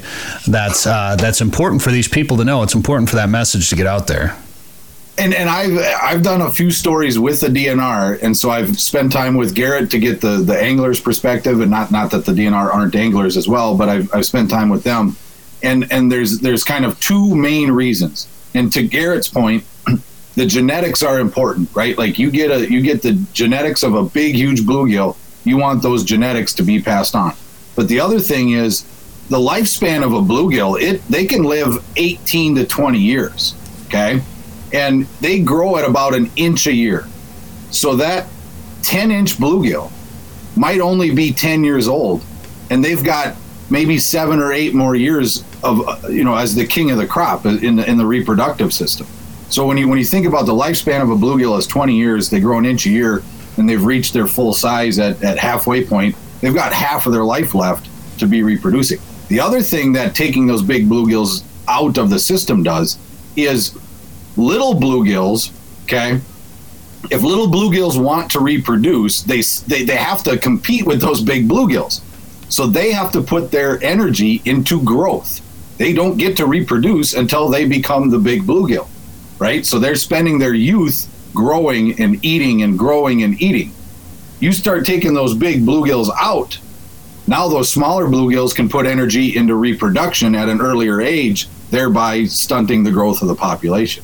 So go. whether it's so whether it's grow whether it's their genetics or whether it's their their growth slash life slash repu- re, re, reproduction cycle, there's a lot of reasons that every I, I get sick to my stomach. I've I've seen people keep big bluegills, and I'm so overly protective now. I get a little sick to my stomach. I've seen stringers of big bluegills, and I'm like, oh, that's so sad. But Yeah. I get it, right? Like it's it's it's it's within the it's it's not It's against legal. the rule. It's legal. I mean, and, and to each their own. But I, I just want to make I, I want to make people I want I want people to know what that what impact that's having on the fishery. And I think a lot of people just don't know. And I didn't know. You know, I haven't fished for bluegills since I was, you know, uh, eight years old with dangling my feet off the end of the dock, you know. And, and uh, I remember catching one, it was about 10 and a half inches. I caught it seven or eight years ago. And I remember freaking out. Like, I was like, ah, we're bluegill fishing, whatever. They, they taste good. We'll catch a few for the frying pan. And I caught, I caught a big one. I remember seeing it in the hole and I actually went shoulder deep to, to scoop it out and was pretty excited about it. And like, well, this is going to taste delicious. And it was 10 and a half inches. And I got, I got just trashed for, for doing it, you know? And I was like, well, I, I didn't know anything about it. Like I hadn't, I hadn't caught a bluegill in probably 25 years because I just never cared about them really that much. I have learned so much in the last couple years about bluegills due to this quality bluegill initiative that uh, you know it, I, am not real happy with myself for I was one I kept one and you know I don't want to keep any of them anymore but uh, I I didn't know and I think that's the case for a lot of people it is and and I, I've probably bored you with this story before but but my boy's biggest bluegill my boy's personal best bluegill is 11 inches hmm. and and and if you take out a ruler and you look at 11 inches, like it doesn't even seem possible when you see it on a ruler. How could a bluegill get that big? And this was a few years ago. We were with Garrett when he caught it, and and we, you know, talking your at that at that time he was probably six or seven. You know, talking your seven year old son into releasing yeah. an 11 inch bluegill right. is a hard conversation to have, but it's important. And and it, it, it, I was guiding. I, am not a professional guide, but I play one on the weekends sometimes. But I, I, was guiding one weekend, and I had a group with me, and I was explaining, you know, and we had kids with us, and I was, I was, I was and I set the, I, I, I set the tone right away. I said, "Listen, folks, any, we're looking for eight to eight and a half inch bluegills. That's the keeper zone, and we we want to keep them variety because you don't want to just take every eight and a half inch out, but." we're looking for a certain size. And if we get one that's nine inches or bigger, we're going to put it back. And the kids were like, well, why would we do that? And then I got to explain to them, well, that's a mommy fish or that's a daddy fish. And we want that mommy and daddy fish, you know. So again, oh boy, that's point, a discussion you don't need to have with kids sometimes. yeah, you know, we, didn't, we, didn't, we, didn't, we didn't go that far with it, but but by the end, but by the end of the trip, they understood, or at least they they weren't hesitant to throw a, a, a nine and a half blue inch, uh, nine and a half inch bluegill back. They were like, this is a big one. I think it's going back. Oh, that's and, great. And so it's um, yeah, education. Having more, uh, have exactly have more people talk about it, and um, and and getting some education out there helps. Well, and I, the discussion I've had with people on on so many levels, from walleyes to uh, crappies to to pike and, and lake trout in this day and age, you don't need to you don't need to catch your limit every day to have a couple of great meals of fried fish or however you want to cook it. You don't need to put that trophy on the wall anymore to show it off to your friends or to stare at it, you know, and, and be proud of it the rest of your life and say, "Yep, I caught the big one in the lake." You can take a great photo of it now and you can get a replica made. So, the days of keeping all those big fish are gone. It's just not it's just not necessary anymore and and it's going to trickle down to every species and that's why you're seeing people target so many other fish too, like burbot or you know whitefish and, and tullibees. Is uh, people are experiencing the joy of fishing and feeling that tug on the end of your line and not depleting the resource at the t- same time. And and uh, a little education goes a long way when when uh, when you need to convince somebody of that. Did you ever watch GI Joe when you were a kid? Remember the cartoon GI Joe? Of course. Yeah, knowing is half the battle. Knowing is half the battle. That wasn't that in every episode or something. Like I loved GI. I, I loved GI Joe when I was a kid, but knowing knowing is half the battle. And if and if we can just get more people to know, that's half the battle. The rest of it, you know, time will tell.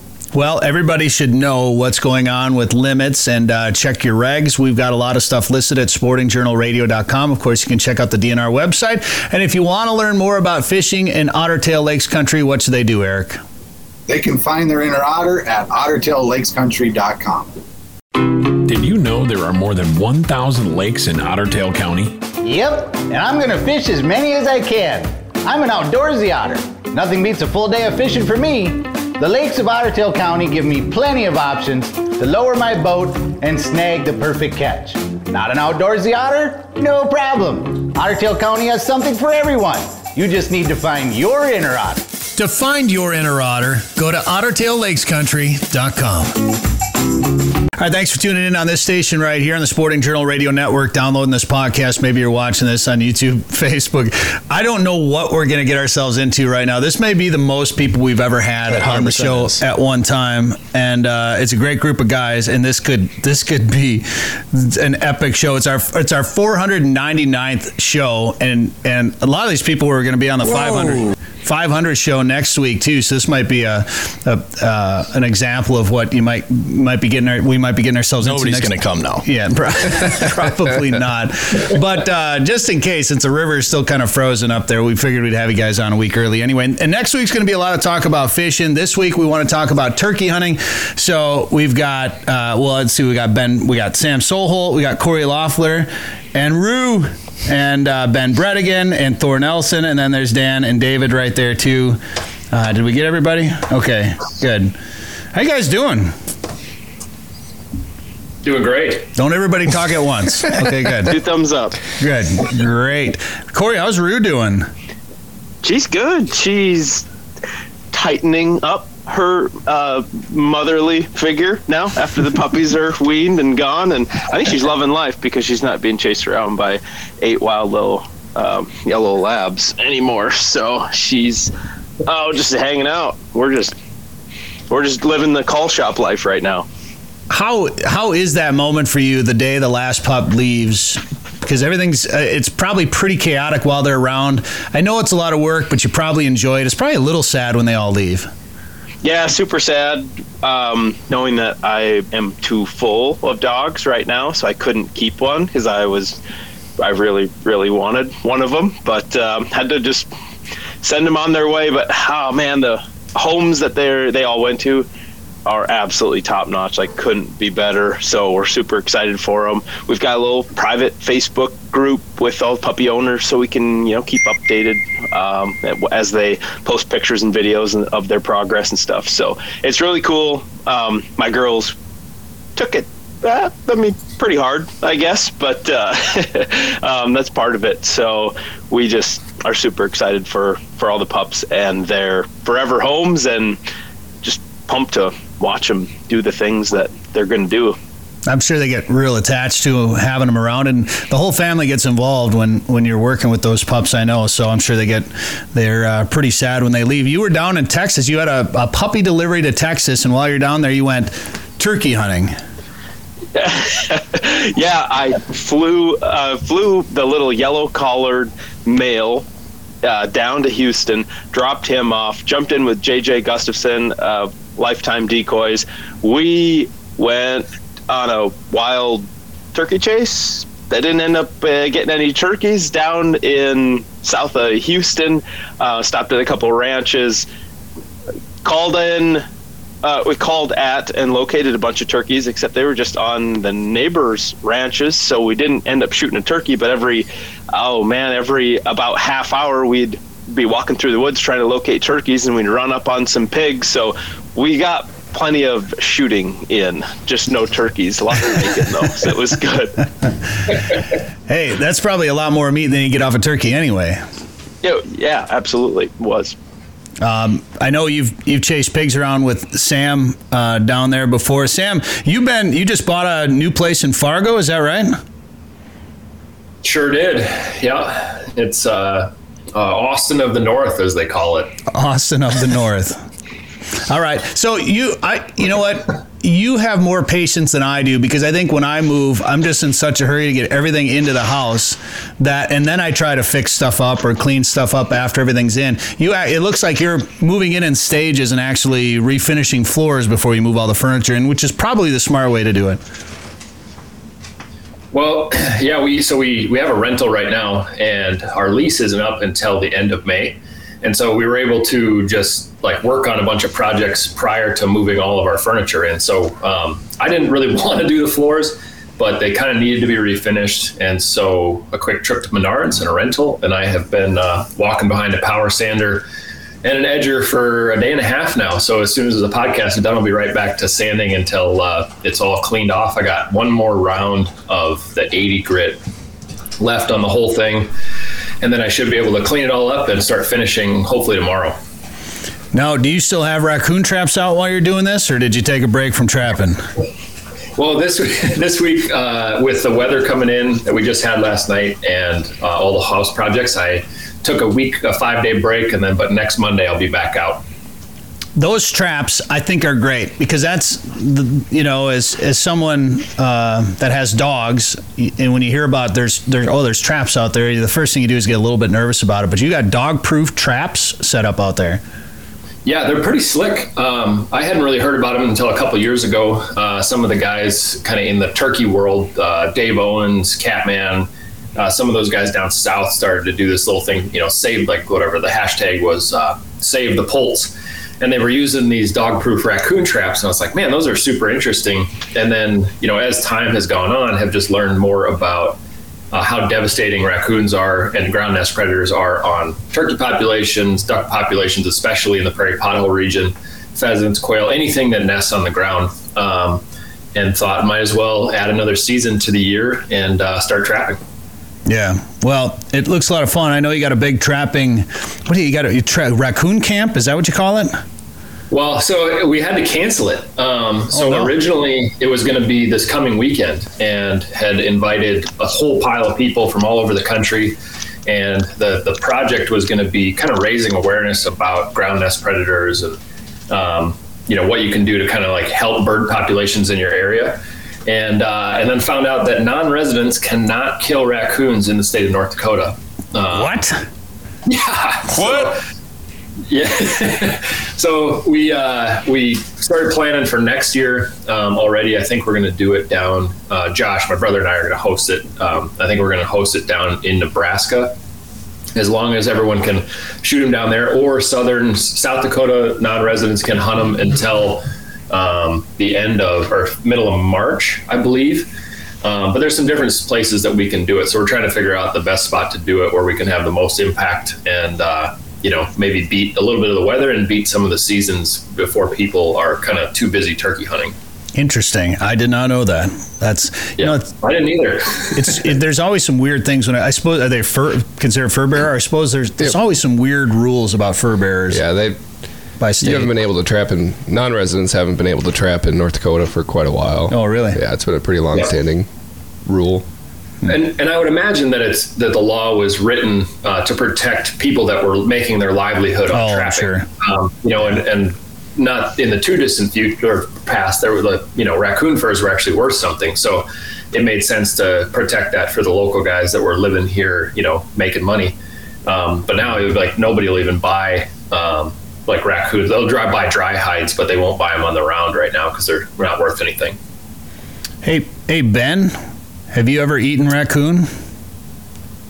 Oh, I. That's a good question. I might have. that's. it, let's just say there might have been a few beers involved in this. You'll um, have that. I don't think. I don't think I ever have actually. Have you guys? You know, I'm, I'm trying to remember if I had two, and I, I think maybe at a wild game feed one time where you were walking around oh, a table sampling a bunch of stuff. I'm, I'm sure I had it there. But Corey, how do you prepare your raccoon? Uh, I am not a raking connoisseur, so I'm not sure. I did have a recipe that I was going to try on this uh, Save the Poults raccoon camp. Um, this weekend that got canceled. So I'll have to save that recipe till next year, and we'll talk about it on the 550 second episode. there you go. Very good, Ben. I know you're a big turkey hunter. You're probably excited about it, but you've been you've been you've been pretty busy training those pups. Yeah, I've been running dogs. Uh, the snow has come off at least the southern part of the grouse woods now, so um, getting the dogs ready for field trials this spring and and then definitely sneak in some turkey hunting as well. The nice thing is, you know, I'll go field trial for one day, and then you can go spend two or three days hunting. So I'm looking forward to it. But this weather isn't helping right now. Right. When I know you were yeah. down at George Lyles, and how I. I've told many people this. I want to build a, you know, a house or build a new place, and I want to, I want the exact same setup that George has there. Oh, it's so dialed out there. It's, I mean, just giant pole barn area, you know, all heated, dog kennels, nice man cave. The place is just it's perfect for going out dog training, having a good time. So Well, and, and you can walk in with muddy boots. You don't have to worry about anything. You got the dogs in there. That's an indoor outdoor kennel type situation for the pups. It's a it's a pretty nice setup um, for sure. And then so how how can you use as as somebody that is working with my dog out in the yard right now doing a lot of training how can i use onX in my dog training adventures ben Yeah. So one of the biggest thing is is I use a lot to find different grounds to train dogs on. So, um, you know, in a pointing dog situation, I'm looking for short grass areas with not a whole lot of terrain, so I can see the dog um, to to deliver corrections. And so you can go on the map and essentially go scout public areas up until in Minnesota, at least up until the 15th, you can run uh, on public lands, and then I'll also look at private lands, areas that I don't think pheasants or any other nesting birds will be, so I'm not disturbing them. Um, and then in terms of you- looking at retrievers, uh, finding good water is huge, right? You, there's so much, so many ponds around that are just surrounded by cattails, and um, you know. Great for training in some situations, but in a lot of respects, it's not. So, going out and finding ponds with clean banks, different angles, things you can send them on, do swim by, etc um, you can all scout that on your onX Hunt app. I used it quite a bit last year when we were turkey hunting because I, I wanted to know how far I walked at the end of the day and uh, where I went. So I made a little, I, I set the route and made a track and uh, was able to follow follow my journey on where I went and called at turkeys and just to see. I was curious just to see how much I moved around and chased the birds around and how far they traveled and things like that. So a, a lot of tools that you can do, especially when you're working in a new area. And I want to bring Thor on uh, who's joining us right now too. Thor, how's it going? It's going good. You travel a little bit chasing turkeys, don't you?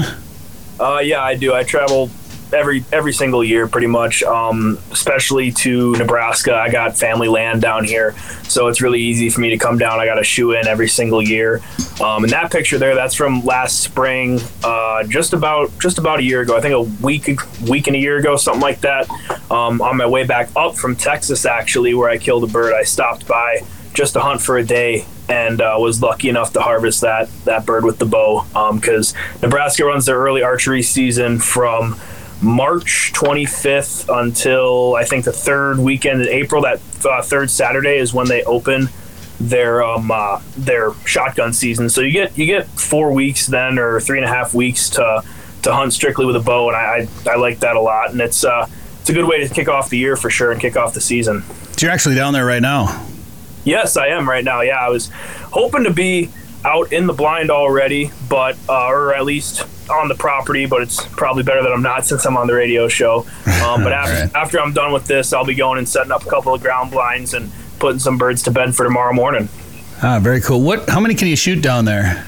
You three? can shoot three. Three. Yeah, it's each license is $128 a piece. So not not the worst in the world, but For somebody that doesn't have land access down there, if someone's just going to come down there and try to try to shoot birds, like what? How how much public land is there, or how likely is it for somebody traveling down there to get in on birds and and have a you know get a chance at three of them? Well, I know that Nebraska does have the, I believe it's the largest amount of non resident hunters come and hunt every year here. Uh, and they do have a fair amount of public land. I can't really speak to hunting on it because I've just been kind of spoiled with hunting private my whole time down here. Um, but I know that there are guys that do find a lot of success in the public lands, but that typically runs along where the rivers are, like the Platte and the and the Missouri, typically on the north end of the state. Um, yeah, up in those areas. But you get a chance to shoot three of the four subspecies uh, here. They got Rios, Merriams, and Easterns, and then hybrids. That's pretty much what's all on the properties that I hunt is uh, hybrids. So Corey, are you going to have a? Uh, when are you going to start making turkey calls up there at the DRC Call Company? Because I made I made one diaphragm last year for myself, and I liked it a lot. But no plans to keep doing that. you made you- know like i've heard some some I, I guess i haven't been around a lot of great turkey callers but some of the noises you were making on that thing and i think we might have a video um it i mean you were okay at it i guess you know Uh-oh. that was pretty cool i mean that to poorly explain what I do for a living, I make animal noises. yeah, no, you do a good job at it, and it was so cool. And I know you use your uh, crank call a lot as a to, as a locator, and but you had that. You had that. Can you find the video? It's we got a lot of videos to play. I know, but That's a just uh, one lone one. yeah, we just spotted. We were scouting, and you had that. You found that one up in the tree. Oh yeah.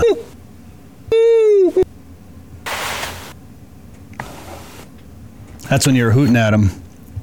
Uh, I mean, I and he actually got him to gobble once in a while. back. We didn't we didn't hear it in that video, but he had, he did actually gobble back, which was pretty cool. But there should be another one there where you were actually calling at one of the birds, and um, we gave Dan. It, hey, hey, Thor, is there a bunch of sandhill cranes down in Nebraska right now? I haven't really seen many on the drive down. I didn't see too many. Okay. Um, All right. and I'm not in the part of Nebraska that typically gets a big, um, big group of them during the springtime. That's a lot. That's a lot further west of where I am. Okay. So, yeah. Sounds good. Yeah, we get a bunch of nesting pairs up here that are here all summer long. So we hear sandhills way up here in the northwest part of Minnesota all turkey season and all summer. And um, I'll, you know, I'm always paying attention to what other animals are making noises and and um, stirring up the turkeys and getting the, the gobblers to shock gobble. And it's like time and time again, the sandhill crane is probably the most pro- productive. Um, I think way way more pronounced than a crow flying over or something like that. But uh, yeah, I, I really enjoy using that sandhill crane call to locate turkeys because I just don't think anyone else does. So, oh, there you go, right there. Let's hear it. Nope. come on.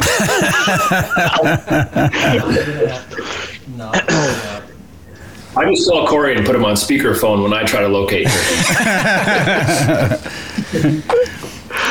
uh, All right, I found that video. So you guys talk amongst yourselves here for a second. I'm gonna. How is this gonna happen? I don't know. This will be. Hold on. I'm gonna send Dan this. What point in the record? Okay, so 17, 28. We gotta make an edit mark. Uh, fill Our with roll, seven. 17, 28. Fourth turkey hunt. Roll.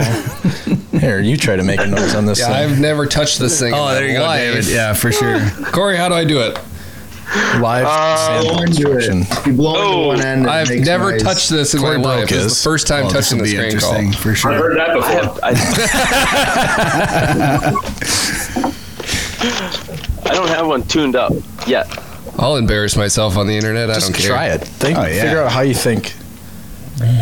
Nope. That's a goose. not it. That is not it.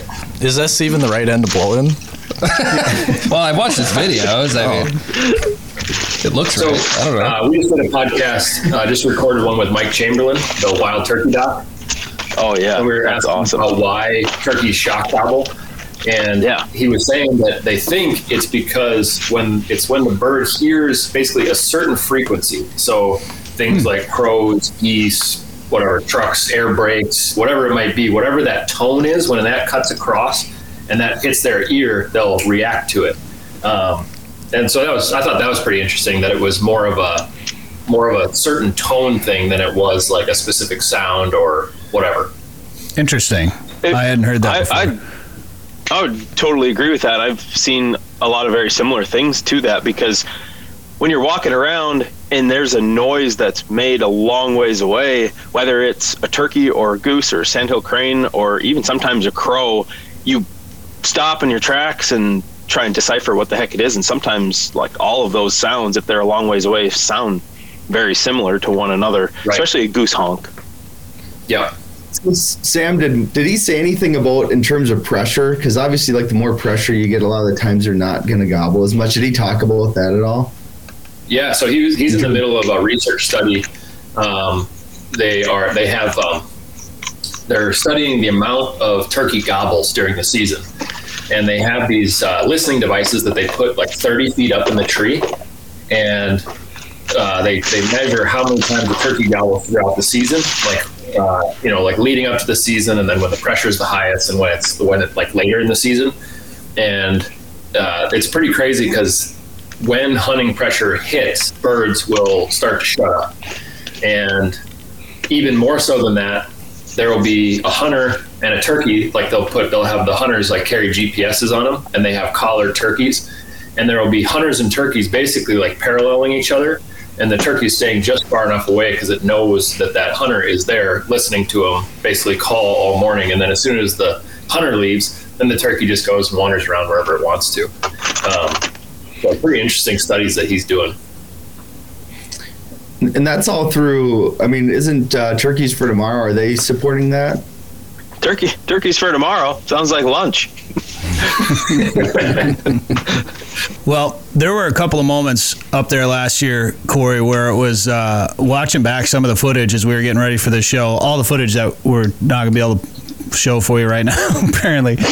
But it, like the way the sound echoed across and the way those cranes, between the cranes, and then there was, I think you were calling at one Tom, and there was a there was like a blue wing teal that you got all riled up, and he was kind of squawking back at us.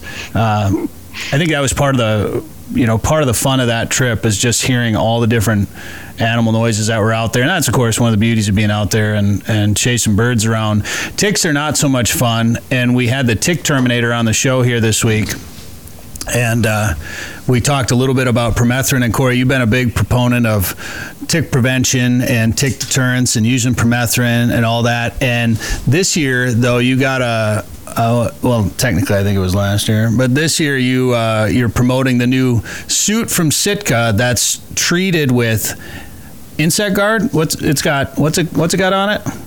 Yeah, basically, it just has permethrin baked right into the fabric, so it's going to uh, it's going to prevent tick and mosquito, um, any type of insects from landing and hanging out on that garment because it's a permethrin is a a uh, nerve agent that they hate, so they just hate being on it. And uh, I know Sam's a big fan of of permethrin. I use it all year long to prevent mosquitoes because I'm usually dog training right in the evening when the mosquitoes come out and so I'll be I'll be dressed up in uh, long sleeve with a with a hood like that maybe one of my Sitka shirts that's uh, treated with permethrin.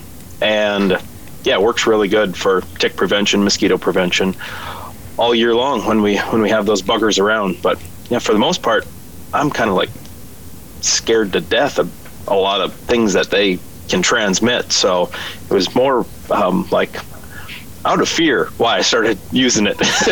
yeah. Well, I don't blame you. And I, you know, I did not come prepared last year. I didn't have any anything sprayed on, and I was the one that dealt with the ticks the most, I think. And I was I was constantly throwing them in that fire. And then I did have that one small one that bit into me, and you immediately said, "Go to your, go home, go to your doctor, and have them give you doxycycline today. Mm-hmm. Don't even mess around." with it.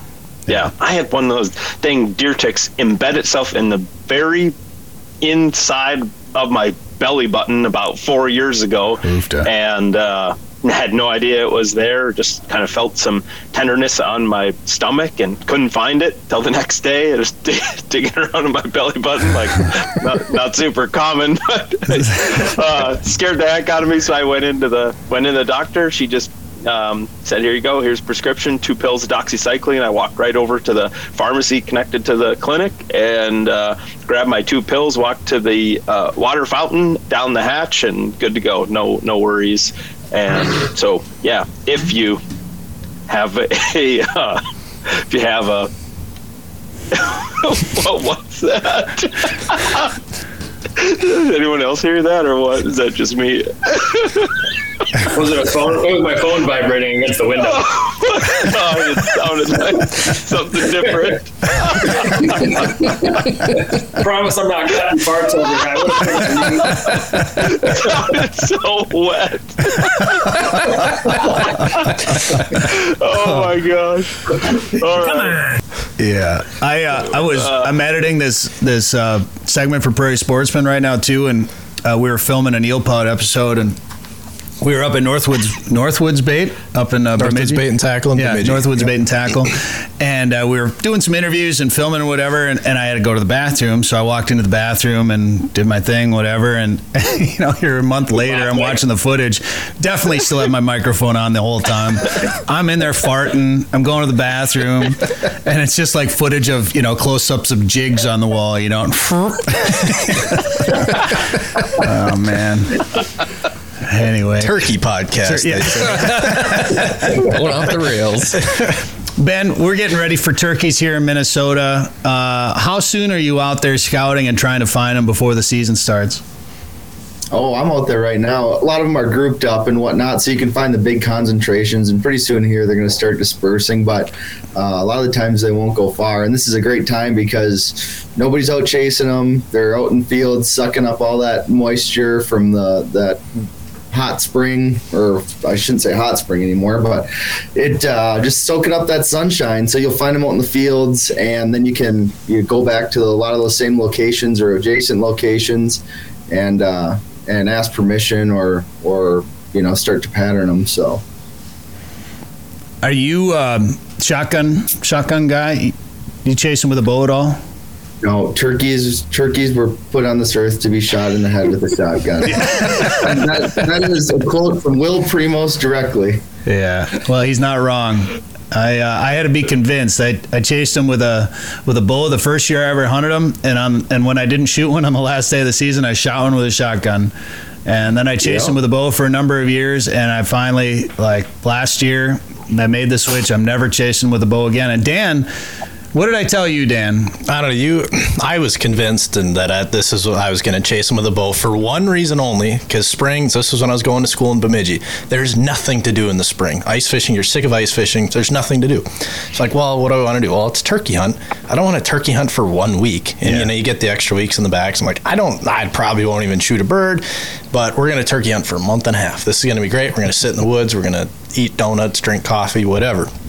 It's going to be awesome. Well, uh, I don't know. Everyone says it was so hard, and you're like, ah, you're, it's going to be tough. I told him to get ready for a disappointment. Uh, the season, my season lasted, it lasted uh, 45 minutes, and uh, shot my first bird. We were done, and I was, I was like, kind of, kind of irritated because I was like, I, That's the whole point. I wanted to Supposed to keep, drag wanted out. to keep Yeah. hunting. Yeah, I'm like, and so now I'm done, and well, now I'm, what am I going to do in spring in Bemidji? And I don't know what did, I think I filmed you, Thor. Or I don't know what I did Yeah, the you, rest of you the came spring. out on a couple of hunts with me because I remember that season.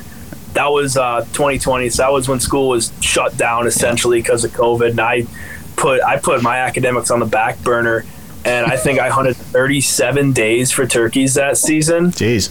And all, of course, yeah, that was the most frustrating thing because I was hunting a lot of it without a ground blind too, and I didn't have one of those. Uh, um, didn't have one of those like uh, full strut attachments for my decoys. I didn't want to get shot because that would totally happen on public land. especially up there. Uh, yeah, yeah, a lot of uneducated um, guys that are very new to it because they've only been around for about the past, I don't know what, 10, 15 years up in the northern part of the state. Not not They're- long. they're relatively new. So yeah, there's a lot of guys that are trying it for the first time. And I know when COVID happened, a lot of people tried it for the first time. And some of the public land spots that I hunted, most of the like calling from other people you'd hear, they'd just be driving down the road and rolling down their window and, and ripping a box call out the window. And that was that was all they did. And if they didn't get a gobble, they just kept on going. So, but yeah, that was a tough season uh, to eat a tag. That was a rough one. Corey, do we need to get the do we need well, to get him sent a new sweatshirt, Corey? yeah, we could do that. Yeah, I, I realized, realized that when we started here. I'm like, oh, that's probably the worst thing I could Yeah. be wearing right now. in uh, in Minnesota, the kids, youth can hunt the entire season with whatever weapon they choose. So I did a career day at the middle school. I've done that like tried to do it every year for the last quite a few years, maybe 10 years. And I would bring a sign up sheet with me to career day. And then I would ask them after the my presentation was done um, if there was any kids that wanted to go turkey hunting. So I would just have a whole list of kids lined up that ready to go turkey hunting. So like I didn't have to take any days off ever because I would just go down the list like, hey, you and your dad want to go, your dad, mom, parent, whatever, you want to go turkey hunting tonight? And I would just go down the list and find one that was ready to go, and we'd line up some um, line up a turkey hunt for that night or the next morning or whatever it was. So um, that's been my game plan for that for the last quite a while. Just kids, take them out, take them out. They can hunt whenever, all the time, and oh man, it's there's just nothing. I, I really don't get too much of a thrill out of pulling trigger on a turkey. I just don't care about it. I love eating them, and I just love calling them in for anyone else. So it's best, uh, best of both worlds. Oh, there's little Eva there, yeah. my little three-year-old, piled one up. sure, that's a pretty good video to check out. How many three-year-olds have you taken turkey hunting now, Corey? That have, been, that have been successful. Yep, two two three year old kids. There's an art there's a lot of prep involved in that that's not just like hey you're three it's time to go turkey hunting. There's there's a lot of prep involved with uh, just getting them situated and used to the gun and we don't try we don't push to fill a tag whatsoever. If the stars align and things happen um, the way they want to happen and then if the opportunity presents itself then then we take them but uh, no we Eva and I were turkey hunting. She had these headphones on. Uh, we had a little bit of um, Mickey Mouse Clubhouse going on YouTube on the phone. I was cooking stew on the. I do the same oil. thing. Successful. I love it. That's cool. Um, you know, hey, that's and that's one way of getting kids out, right? And uh, mm-hmm. getting them out into the outdoors. And it, it is pretty interesting when you talk about northern Minnesota and the turkey population and how it's grown because it, they haven't been up there for that long, right? Correct. Yeah, they were this flock of, of birds that I'm chasing is was all reintroduced by the DNR, and they pretty much just exploded. And uh, oh man, from where they dropped them off, I know I've chased turkeys thirty five miles away from the spot where they dropped them off, and whether they're the descendants of those birds, I'm not real positive, or if they're private flocks that um, uh, that that that expanded, I'm not real positive. But um, yeah, they cover a, a pretty big area up here and expanding every year. So, Sam, you talked about um, saving the poults or, or, trapping to protect them a little bit. Is that is that are we going to learn more about turkeys and how to protect them? Is that the kind of stuff we're going to hear about on the podcast that you're hosting? Uh, yeah. So the the podcast that we did was a little bit more kind of an A to Z on everything turkey hunting related. Uh, it was kind of geared towards new hunters, new turkey hunters, but also with enough information where people who have done it for a long time can learn something. So we, uh, Ben and I just did the first one ourselves, and we talked about kind of the state of the union of the wild turkey and, and the fact that there's some populations that are diminishing, some populations are still exploding. Uh, and then we went down the line. So we went um, to, we had Will Primos on, talked about like kind of the describing the modern turkey hunter. And then we talked to Mike Chamberlain, and he talked all about turkey biology and, and kind of what the what the turkey is able to do. Uh, and then we went through like turkey hunting gear with Lake Pickle. Uh, and then we had two guys on um, back to back. We had Dave Owens and then Jason Hart, uh, two guys of, of, like a little over tw- a group of a 20 that have killed um, a bird in all 49 states that you can hunt mm. them in. Cool. And then, um, yeah, and then we had Jesse Griffiths on talking about cooking them. So we kind of tried to cover everything from like what is turkey hunting to actually turkey hunting to then eating the bird at the end um, was kind of the, the game plan. How did he cook it? So he uh, he likes to do it super simple. Um, he does like turkey nuggets, um, and then like does like a real slow cook on the legs.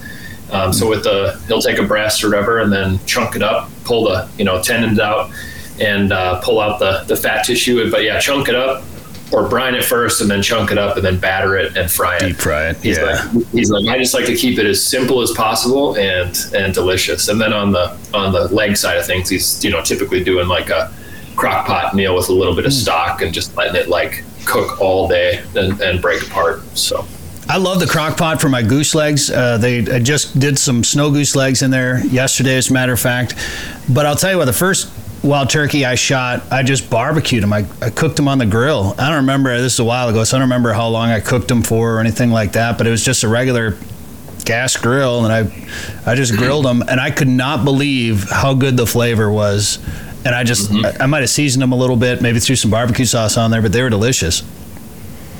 Yeah, it's awesome. So you went full like uh, Renaissance Festival turkey legs. That's exactly what I was trying to do because I, the big old turkey legs that you can get, I used to get them at at con, you know concert festivals or whatever, or Renaissance Festival or, or wherever else. But yeah, it's exactly what I was thinking. Is because if I see a turkey leg at a at a county fair or whatever, I have to get it.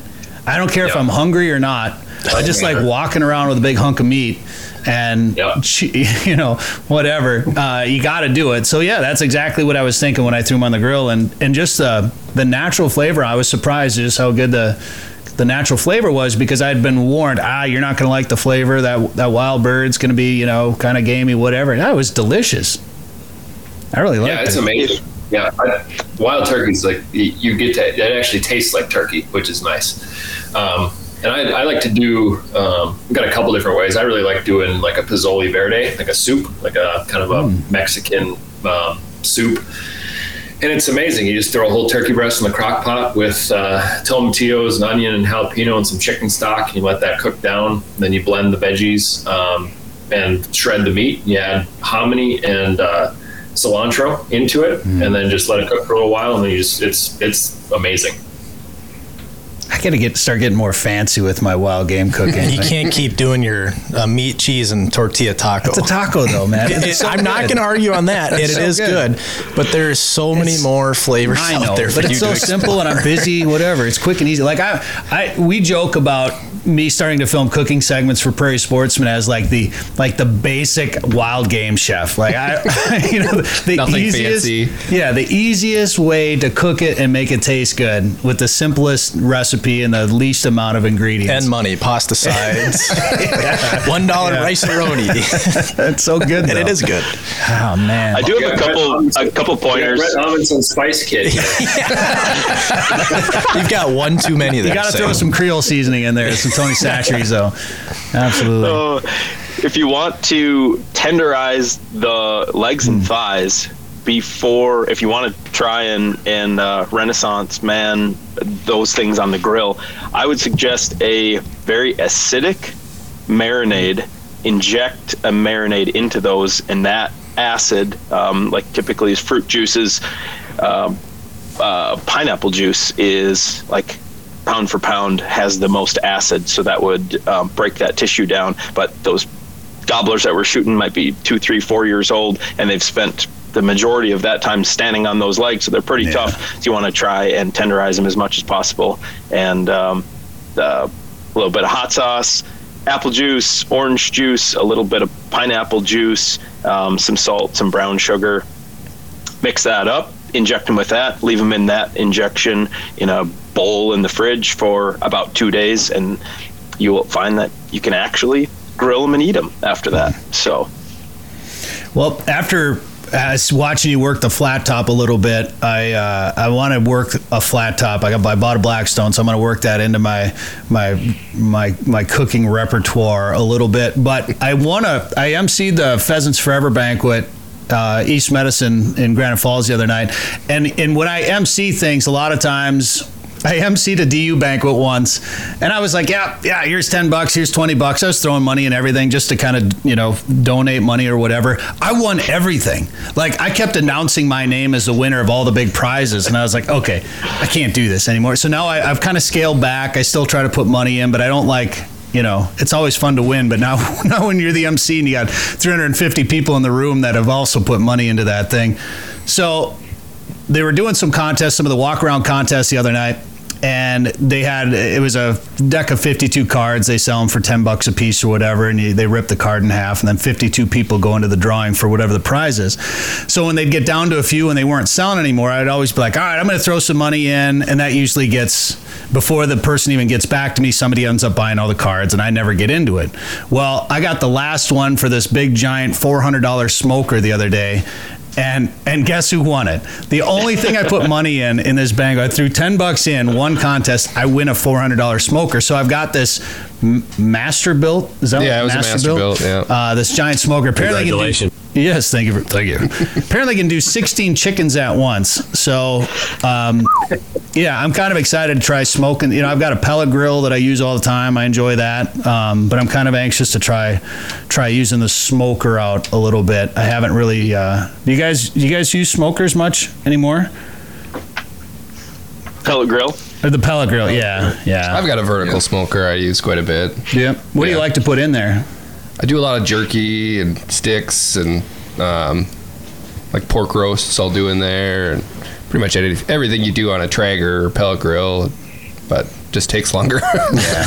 I know. I love the pellet grill, and I and one of these days I'm gonna make uh, an igloo dehydrator and make some stuff like uh, like Corey did when you were when you were when you had to build uh, the the quinzhee to dehydrate stuff. Wasn't weren't you smoking or dehydrating something out there?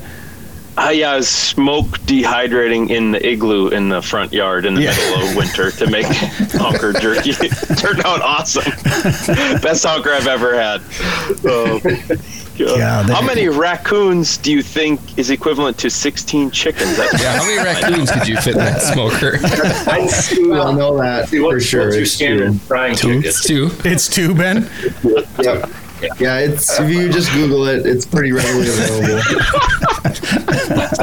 What Google do you use? All right, this, Uh, thi- Ask Jeeves is what I use.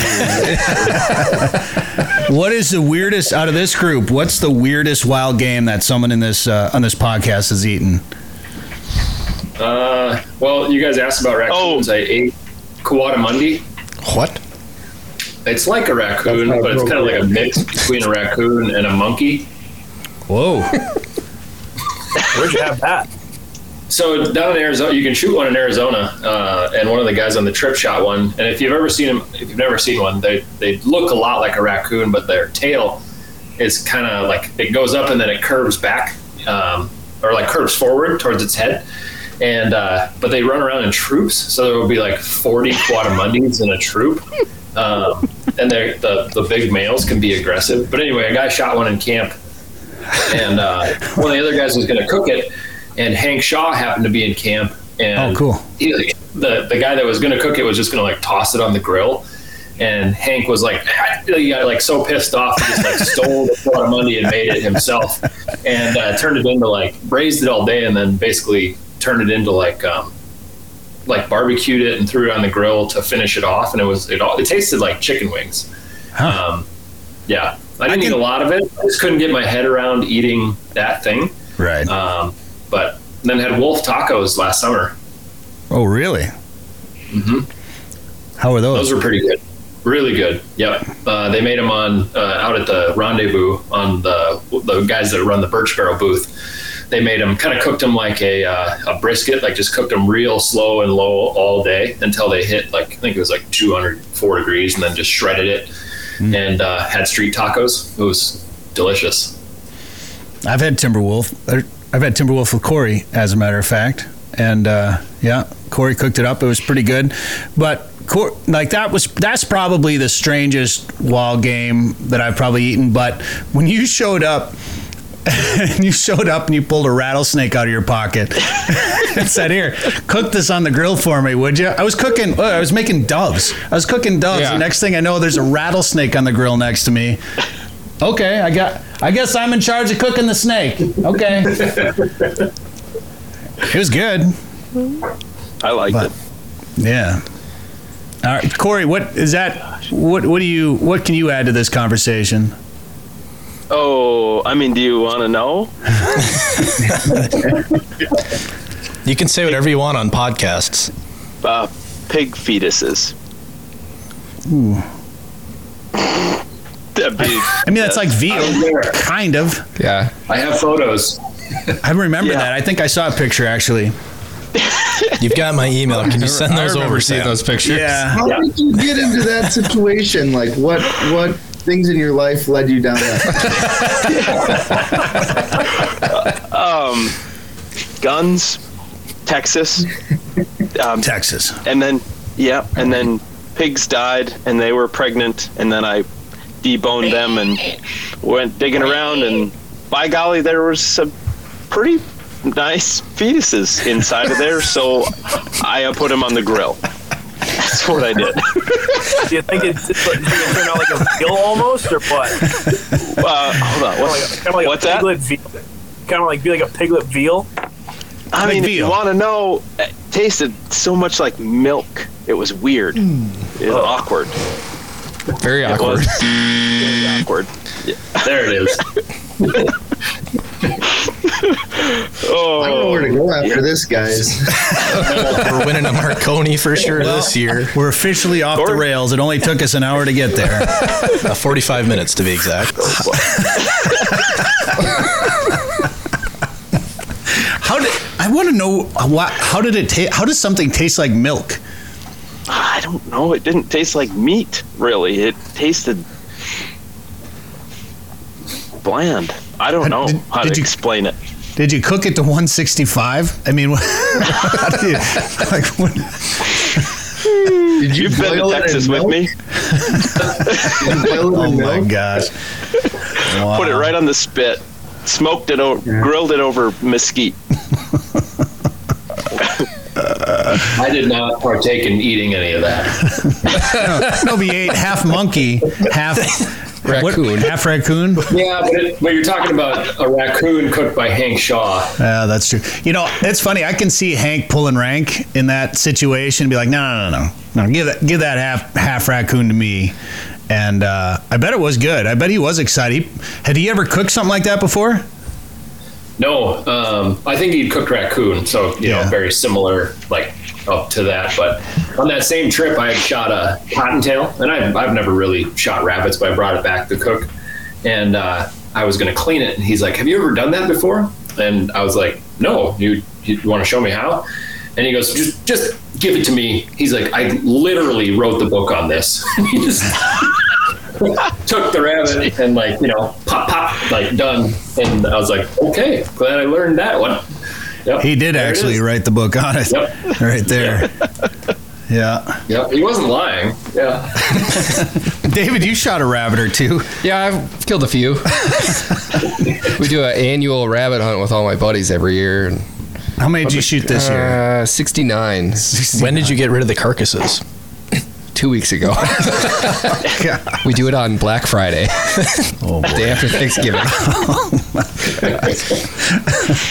Well, I'm sure. Uh, I bet Hank was pretty excited to cook that up, and I, anytime he gets the chance to cook something new up, I bet he's pretty excited about it. And I bet it was delicious as well too. Uh, ben, did we hear from you, Ben and Thor? What's what's your wildest meal? My probably the wildest for me would be nutria, Oh, which is like a fever slash rat critter that lives down in Louisiana. how was that? It was fine. Yeah, I mean, it was. It tasted it wasn't anything crazy, but down there they're really they're invasive, destroy a lot of that that, that aquatic ecosystems down there. So if you have a big time, go drive around on an airboat or whatever and shoot them, and like what the heck, let's try to eat it. And it was it was fine. You know, I'm a, I'm a firm believer that you can take just about anything, and if you process it and care for it and cook it the right way, you can make it taste good. Um, Thor, what about you? Um, honestly, nothing that crazy. Probably, you know, I have obviously had rabbit, squirrel, all that stuff. Uh, probably the grossest was just a plain merganser breast. Because we wanted to be whether or not like they were that terrible. You know, there's a ton of common mergansers that fly around Leech Lake uh, during the late season, and when goldeneye aren't flying, there's plenty of mergansers to go around. And um, I remember the I was like, oh, they can't be that bad. They're yeah, they're god awful. So How, how'd you cook them? Huh? How'd you cook them? Because I've had I've had good merganser. Well, that, that was the thing is I didn't use any marinade, didn't use any. I, I just wanted to see how they tasted, plain fried in butter with a little bit of yeah. salt and pepper. Yeah, no, it's a very fishy aftertaste on them sawbills. So, yeah, I'll, I'll let them let them pass next time. Crock bottom, and they taste just like a goldeneye. I we shoot them all day typically typically just throw them in a big old marinade bowl, and they taste all the same after sitting in there for a week. But uh, fresh merganser, I, I don't recommend. Yeah. I mean, how good is a golden eye too at that point? Well, really? that's why they all taste the same. Yeah. as good as a merganser. I mean, but come on. All I right, guys. plucked and I plucked and spatchcocked a merganser in North Dakota a couple years ago, and I threw it on the flat top just for Rue, like simply to feed it to her. And one of the guys in the camp didn't know what I was doing. He was inside while I was this was going on, and he stepped outside onto the deck and smelled it, and he said, "Who's frying fish?" so there you go. Well, I'll finish this. I think I've told this story on the show before. Maybe I told it recently, but um, if you see a bunch of mergansers and a bunch of bald eagles, the eagles will watch those mergansers dive down, catch fish, and when the merganser comes up to the surface to eat it, the eagles will dive bomb them, make them drop the fish, and then steal the fish from them. So there's a, there's a little bald eagle story for you to wrap up the show. Uh, Sam, Corey, Ben, Thor, Dan, David. Uh, good luck this turkey season, and uh, thanks for the time today on the show. Absolutely. Thanks for having us Thank on. you. Thanks, gentlemen. And stay tuned for more pig fetus recipes. Sporting Journal Radio is a division of Macaba LLC. If you've got a question, comment, or story idea for us, send us an email. Go to sportingjournalradio.com. While you're there, you can learn how to advertise on the show and visit our store for hats, hoodies, coffee mugs, and more. Go to sportingjournalradio.com.